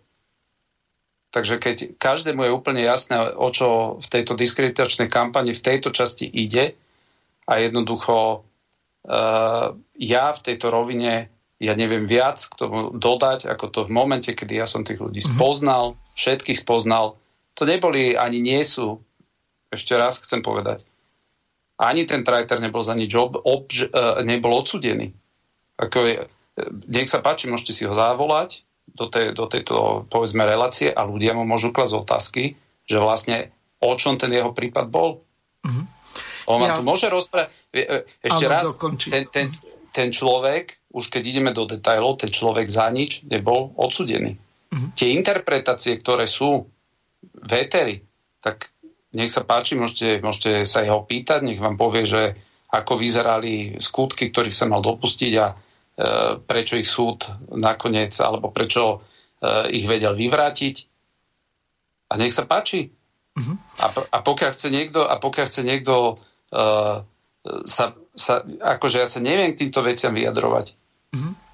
Ja sa neviem k tým vyjadrovať a pokiaľ ide o tie reinterpretácie, tak jednoducho považujem ten článok, ktorý bol aj, aj zverejnený, za jednoducho za, za niečo, čo bolo veľmi, veľmi manipulatívnym spôsobom napísané, to by sme mohli, mohli spomenúť riadok poriadku. A ja si ani nepamätám, že ja som povedal niekomu, že si ja na narodeniny a meniny s tými ľuďmi píšem. Mm-hmm. To je veľmi pochybujem, že ja som povedal toto slovo, pretože pravda je taká, že s Trajterom napríklad ja som nebol 8 rokov a stretli sme sa minulý rok v lete raz, lebo on vlastní fotbalový klub v Bratislave a bol som sa spýtať, že či majú miesto, že by som tam svojho syna dal. A ja s tými ľuďmi si nepíšem, ja som s nimi ani v kontakte. To znamená, túto vetu, túto vetu ja si absolútne nepamätám, že ja by som bol povedal. No, e, ja si to prehrám, ale ešte Kamil e, píše ďalej, lebo napísal relatívne dlhý e-mail. Mimochodom, trvalo 7 minút, kým ste si kopli do uhrikovej e, strany Republika strany, s ktorou by ste mali spolupracovať ako s prvou. E, takže ešte tu je dôležité vysvetliť tvoj vzťah napríklad s Mazurekou a s ďalšími týmito neonacistami, ak to môžem, tak invektívne, či ne, pardon, zle som sa vyjadril. No, no takto, akože prvý, kto si do mňa kopol, je Mazurek na Facebooku, e, pretože hneď využil túto možnosť čo je v poriadku, že v politike je to úplne, úplne akože legitímny prístup, ale v jeho prípade to považujem za, za, Vás, lebo ste za, boli... veľmi otaz, za veľmi otazný prístup, za veľmi otazný, pretože poprvé, celú túto legendu ja som niekoľkokrát jasne vysvetlil. To je, to je poprvé, to znamená, on je v nej úplne zorientovaný. Po druhé, po druhé, máte tri kategórie ľudí. Sú nevinní, potom sú ľudia obvinení ktorí sú z pohľadu štátu stále nevidní a potom sú ľudia odsudení. Ano. Hej. On, Mazurek, je tá tretia kategória. On je človek, ktorý bol riadne, ob, nie že len obvinený, ale aj odsudený. A keď zrazu on ide mne vyčítať, ktorý, ktorý, ktorého sa táto vec absolútne v ničom nedotýka, čo ja, ja mám vlastný občanský preukaz, ja mám vlastné meno, ja som vlastný ja a on sa ide na tomto parazitovať, on, ktorý má okolo seba samých trestancov, tak je to maximálne trápne. Je to maximálne trápne. A áno, môžeme, môžeme sa aj baviť o tom, aké, aké, uh, uh, aké poznámky aké poznámky tam zaznievali, zaznievali ako keď napríklad vysielali o koronakríze reláciu s vydavateľom Mein Kampf.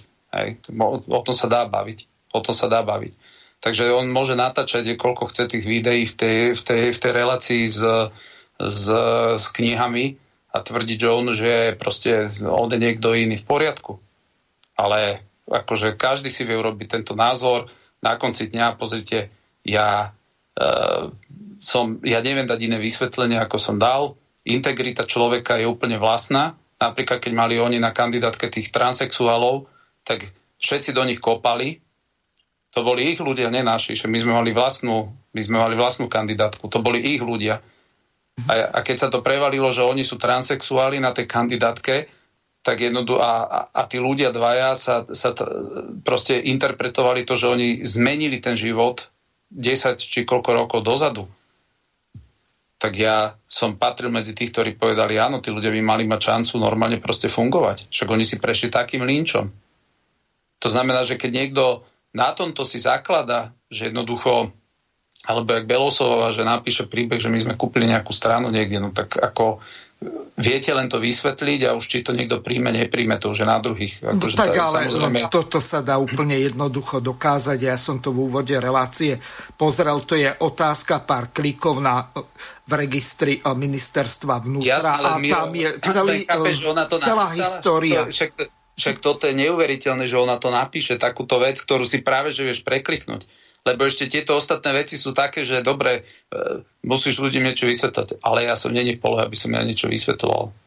Mhm. Jednoducho, každý chápe, každý chápe ten príbeh, rovnako nemám nič e, s Kiskom, len preto, že Roman Krpelan bol môj spolužiak.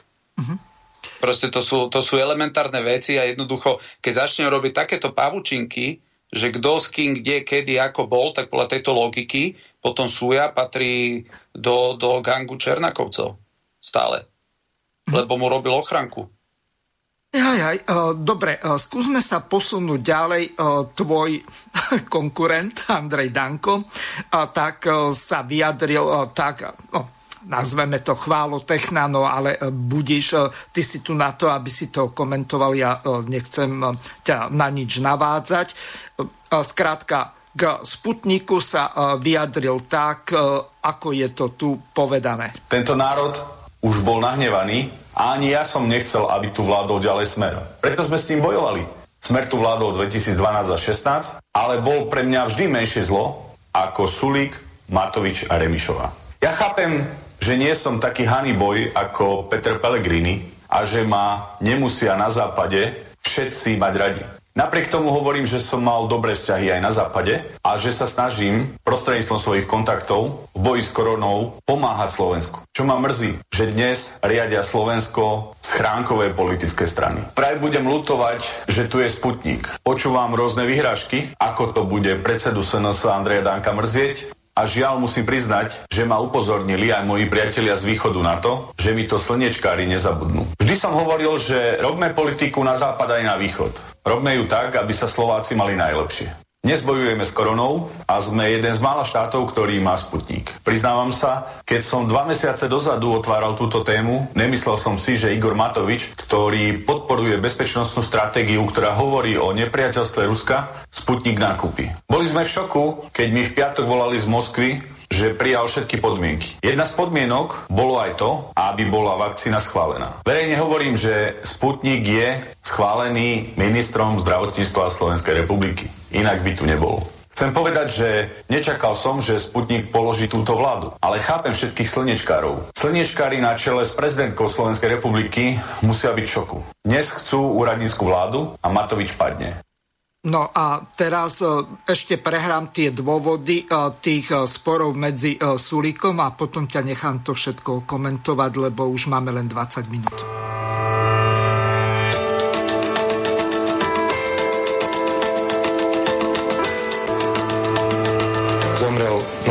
Jeho snúbenica len preto, lebo niekto si svojho času povedal, že Euroval je dôležitejší hoci bol za dva dní po páde vlády schválený. Myslím, že celkom hrdinsky už rok znášam mnoho osobných útokov od premiéra. Naposledy, zdá sa mi včera, to spojenie s vraždou Jana Kuciaka, to už je vec, ktorú naozaj beriem osobne.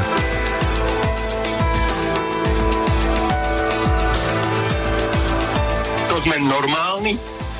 Takejto kritickej situácii, to sme naozaj normálni. Čo to je dôkaz? Že on kašle na tých ľudí, pre neho sú to čísla.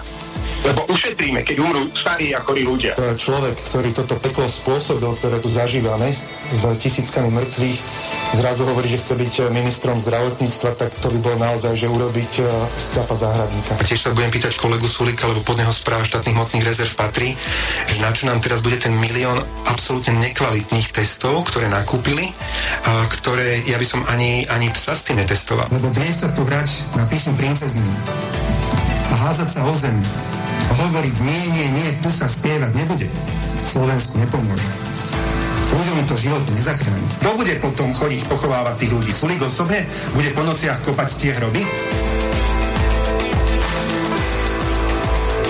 Mrzí ma to, že situácia, do akej sme dospeli, mrzí ma, že som sníval sen o tom, že tri víkendové testovania si urobíme pred, v decembri a budeme mať úplne normálne Vianoce a mrzí ma, že máme aj idiota ministra hospodárstva. Rišo, Veronika, plne si uvedomujem, že sme nakúpili Sputnik proti vašej vôli. Prosím vás, odložte politikárčenie bokom a hlavne prosím, nevyužívajte Sputnik ako zámienku na rozpad našej vlády, po ktorej ľudia túžili. Ja nemám žiadne výroky, len pomenovávam pravdu, pomenovávam fakty. Vždy iba reagujem. Keď dostanem, tak vrátim. Takže to je pomstichtivý Matovič. Ja nemienim toto komentovať, na to si tu ty, ale skúsme najskôr s tými dankovými zásluhami. Nechcem sa vrácať k jeho rigohroznej práci ani k tomu jeho zdegradovaniu z kapitána na vojaka a ďalším veciam, ale čím sa zaslúžil Andrej Danko na tom, že ten Sputnik aspoň tých prvých 200 eh, tisíc eh, vakcín prišlo na Slovensko. To by ma zaujímalo, ty máš viacej informácií a zrejme to bude zaujímať aj našich poslucháčov. No ja mám informáciu skôr takú, že sa to riešilo cez maďarskú vládu, eh, že ten kontakt išiel od nich. Áno, cez Siarta. Hej, hej, takže to, ale pozrite, Rusi E, nestíhajú vyrábať toľko tých spútnikov, koľko ich zase e, poslubovali po svete. To znamená, to znamená, že áno, je to, je to, by som povedal, taká dobrá marketingová, rozumná, zahraničná, by som povedal, taktika Rusov, že všade niečo donesú, rozpráva sa o tom, veď z ich pohľadu to mm-hmm. naozaj, že plní ten účel. Ja verím, že tie dodávky na Slovensku do, dodané budú v tom, v tom množstve aby tí, ktorí chcú tú vakcínu, tak by ju mali mať možnosť použiť. Na druhej strane to, čo mňa oveľa viac vyrušuje, je to, že sa pripravujú v Európskej únii tie očkovacie pasy. A to je, to je niečo, čo, kde Slovensko je vraj veľmi aktívne, že paradoxne Francúzi a Nemci e, sú v polohe, že to nechcú, a my sme v polohe, ktorý Len to skúsme si to rozoberať, že kto zo slovenských e, europoslancov hlavne tí progresívni, ktorí sú tam a dokonca aj tá Lexman, tuším, že za KDH tá pani, ktorá sa tam neviem, ako dostala na tú kandidátku. Ona bola ako náhradnička, tuším, alebo tá, ktorá bola dodatočne za tú 14. doplnená po tom, ako Británia odišla. Čiže tu už aj keď niekto, ja to viem pochopiť nejakého takého šimečku, ktorý príde tam za progresívne Slovensko, ale prečo? E, povedzme, socialisti alebo dokonca tí, ktorí sa hlásia k úsmeru ako Monika Beňová alebo potom táto Lexmanova, tak e, prečo ty vlastne za niečo takéto bojujú, aby e, stiažili tú slobodu tým ľuďom, aby dostali nejaké tie očkovacie pasy. E, to je skoro ako dostať nejaký náramok pre nejakého trestanca, alebo e, to je čo? Posledný e, súd, kto nebude mať číslo šelmy, tak nebude môcť cestovať, nakupovať, predávať. To ako keby sa apokalypsa tu blížila zo zjavenia Jana. No, No je to, paradoxne sa tým chváli Klus, e, štátny tajomník na ministerstve e, zahraničných vecí, že, to je, že on je pomalý otec tejto myšlienky. No a je to, e, Európska únia si to dodnes netrúfla nejaký, nejakou sílou toto presadzovať, lebo cítia, že to je taká hranica, kde tie štáty sa proti tomu vedia postaviť. A my, iniciatívni proste eurohujeri, ideme proste dať Európskej únie právomoc, ktorá absolútne nikdy zo štátnej legislatívy im nemala byť delegovaná. Oni tam uviedli, že tieto pasy, tzv. akože COVID pasy, že budú iba počas pandémie. Ale kto definuje, čo je pandémia? Kedy skončí tá pandémia? Koľko prípadov musí byť, kedy to už nebude vyhlásené za pandémiu? Takže si to treba povedať na rovinu, že tie pasy sú tu navždy. Ja to tak vnímam. No a to je to, čo bude za chvíľu veľký problém pre Európsku úniu, pretože ľudia nezískali pasy na to, teda nezbavili sa cestovných pasov na to, aby to nahradili nejaké COVID pasy.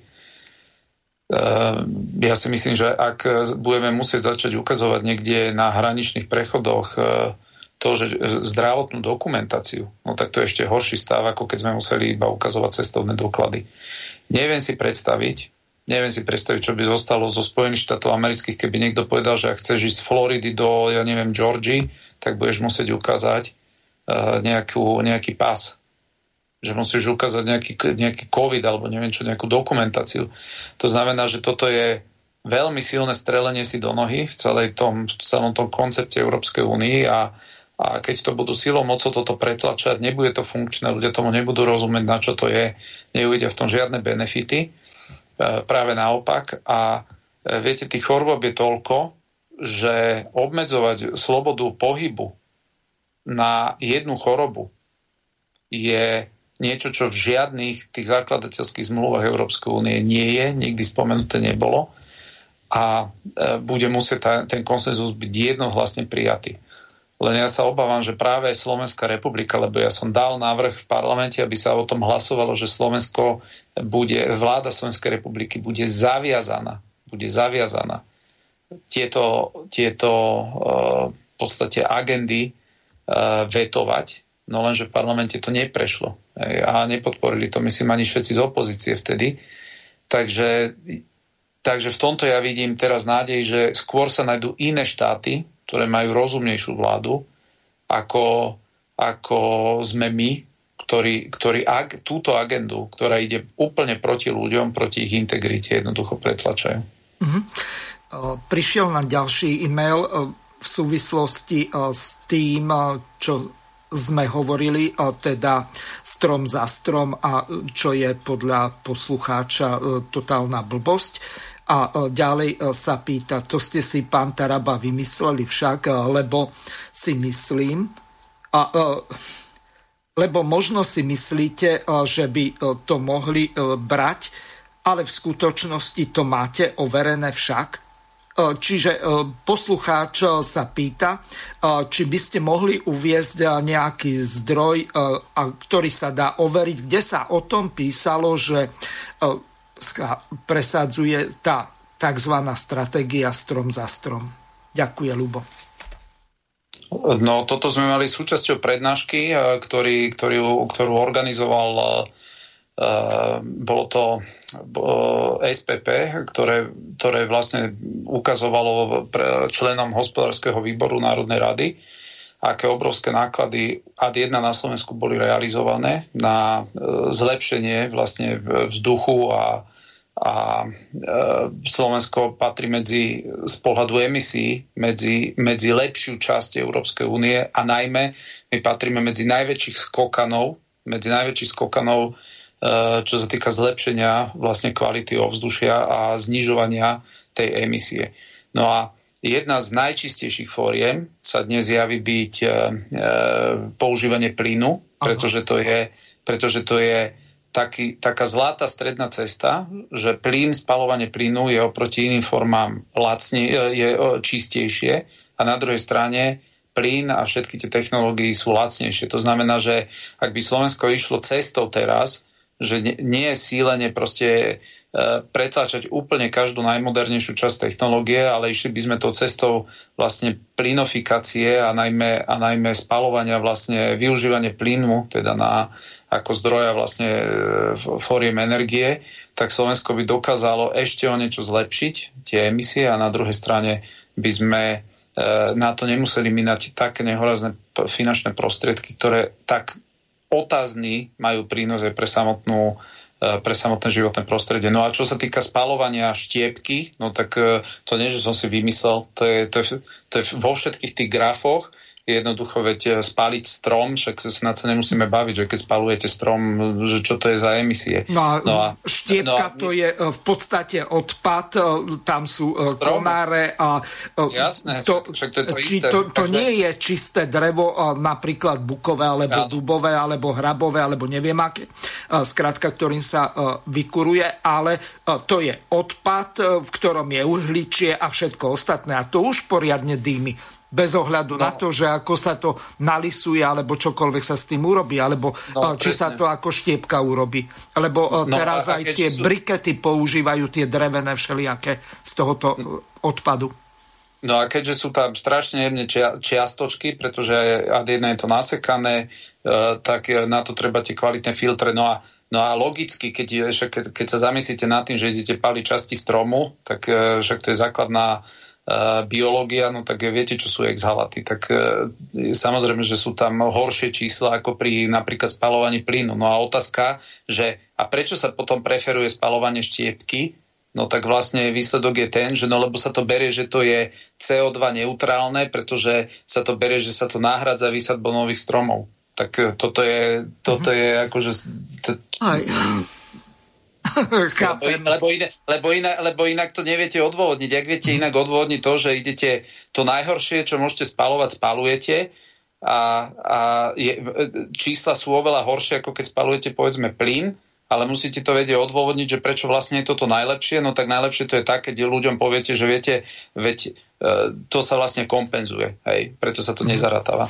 Ale akože môžem niekde pohľadať, e, ak som to nevyhodil, aj tú štúdiu, ktorú proste sme k tomu dostali, takže, môžem takže to, to, tam, bolo, tam bolo veľmi veľa čísiel a tak ďalej, no pre mňa to bolo veľmi obohacujúce, hovorím to laicky, nehovorím to úplne ako, ako profesionál, ale ale proste také, takéto anomálie sú proste nie sú súčasnosťou. Mm-hmm. Do konca relácie už máme len nejakých 7 minút, ale e, teraz e, z poslednej relácie tak ma celkom pobavila jedna taká časť, kde konečne Fico dostal rovnocenného súpera a vyzeralo to takto. Dávam vám stále do pozornosti, pán minister, veľmi funkčný mechanizmus Rady Solidarity a rozvoja, ktorý som ja zavedol počas veľkej finančnej krízy v roku 2009. Dohodli sme sa v pondelok, čo ideme robiť. Podali sme si ruky so sociálnymi partnermi. V stredu to išlo na vládu a štotok, piatok to išlo do parlamentu. A všetky rozhodnutia, ako je šrotovné a ďalšie a ďalšie, boli veľmi hladko popríjmané. Aké ďalšie, pán Fico? Dávali sme podporu na vytváranie pracovných miest. Koľko? Po výške minimálnej vždy napríklad bola podpora, pokiaľ 26 miliónov za celú krízu. Pán redaktor. Mám to naštudované. Pán minister, hovoríme teraz o úplne inom šrotovné, type krízy. Koľko bolo šrotovné? Povedzte, pán. Ale vy teraz hovoríte úplne Lebo dvoch... vy blafujete, ale celý čas blafujete. Nikto to nebafuje, hovoríme o tom, Trojnásobný že... premiér a neviete vymenovať opatrenia, ktoré ste robili. Ja akože teraz úprimne, povedal, úprimne pán Fico, čakal by som od vás, už beží relácia 30 minút. No Neboli ste schopní povedať ani jedno riešenie. Jak môže trojnásobný premiér len hromžiť celú reláciu, ja zavádzať svojich voličov, a ešte k tomu, keď sa vás opýtam na konkrétne opatrenie, tak trojnásobný premiér nevie, takto by ste mali súkať z rukáva jedno opatrenie za druhým. Pán Fico, čo sa stalo? Čo sa stalo s tým trojnásobným premiérom? Pán Kde minister, sa to podelo? Pán minister, Prečo toto... používate len klamstvo ako pracovnú, uh, pracovnú metódu? Prečite to už ja počúvam asi 100 Ale to je škoda, to je veľká škoda. No, takže skôr ako budeme na toto reagovať, máme na telefóne poslucháča. Nech sa páči, ste vo vysielaní, môžete pánovi Tarabovi položiť otázku. E, dobrý večer do redakcie a poslucháčom pri reproduktoroch. Pri telefóne pani Mír. E, nebudem opakovať, čo písal pán poslucháč Kamil na adresu pána Tarabu. Jednoducho súhlasím s ním. Pán Taraba, ste falošný človek. Do parlamentu ste sa dostali na chrbte SNS a hneď, čo ste obsadili poslaneckú stoličku, ste odkryli vašu bezcharakternú vlastnosť a samostatili ste sa. Vaša strana, pán Taraba, dnes sa v preskúmoch ani nenachádza. No čo by som chcel od kresťanského politika? A na vašu adresu, pán Hastucha, za to označenie zakladateľov hnutia republika za, neoca, za neonacistov si zaslúžite jednoducho opovrhnutie. Túto dnešnú reláciu by ste mali nazvať monológy Tarabu. A ešte jedna vec pán Hazucha. Ste mizerný redaktor, ako aj zvukár. Dovidenia a do počutia. Ďakujem. Ďakujem poslucháčovi, to je jeho názor. Čiže... Ďakujem veľmi pekne. Tak ja, ja sa k tomu vyjadrím, že áno, toto sú monológy, lebo je to relácia, takže môže tu volať, kto chce. A kedykoľvek, tak vidíte, že ste sa dovolali, vážený pán posluchač. Uh, druhá vec, uh, zrejme ste priaznivec teda uh, to hnutia Republika, ktoré teda sa vás tak dotklo, tak len aby ste mali informáciu, predstavitelia Republiky išli aj za Janom Podmanickým, mu dávali nejakú ponuku. Za tým Janom Podmanickým, za ktorého mňa kritizovali, vtedy to bol, keď som mal s ním tlačovú konferenciu a bol to, bol to pre nich vtedy smerák, nepriateľný smerák tretia vec, e, len teda, aby ste vedeli, že v podstate my sme donesli štyri politické strany na tú kandidátku. E, my sme na rozdiel od predstaviteľov republiky nepodpisovali prehlásenia, že sa neosamostatníme, respektíve, že e, vrátime mandát, keď ako nečlenovia opustíme, ale oni to podpísali všetci. Hej. Oni to podpísali všetci, my sme to nepodpisovali. Takže v podstate vaši predstavitelia republiky by to mohli teda dodržať ako chlapi. My sme vždy hovorili, že ideme vlastnou cestou, podpísali sme memorandum, kde sme sa dohodli na 16 bodoch, ktoré budeme presadzovať v rámci Národnej rady a že si budeme hľadať pre všetky ostatné agendy vlastnú podporu, čo jednoducho aj sme robili, aj robíme. No a dôvod, pre ktorý my sme z klubu odišli, boli práve predstavitelia vášho hnutia, dnes už republika, pán Mazurek primárne a jeho ne, nepriateľné ataky. A mimochodom vám len pripomeniem, že tento pán ma nazval a ospravedlnil sa za to, že som bol na tej kandidátke, lebo že som sionista, len preto, že som uh, si dovolil v Národnej rade povedať, že nevidím nič zle na tom, ak by ambasáda Slovenskej republiky bola v Jeruzaleme. Takže toto sú fakty a mm-hmm. nemám tomu viac čo dodať. No tak um, každý má právo. Keby som bol až tak uh, mizerný zvukár a moderátor, tak uh, tento pán sa tu ani nedovolá. Hoci uh, volal počas toho, ako bežala ukážka. Neviem, do akej miery to narušilo, ale ja sa nepotrebujem tu ospravedlňovať. Môj názor je naprosto jasný. Strana, z ktorej vznikla strana republika, to znamená strana bývala Marčekova, v ktorej v pozadí je pán Bušo. Veď e, tí ľudia si to môžu nájsť, že kto od koho akú stranu kúpil, e, kto v podstate tú stranu z pozadia riadi a kto e, vlastne sú páni Suja, pán Mazurek a ešte ten spevák Bieleho odporu, pán Ďurica.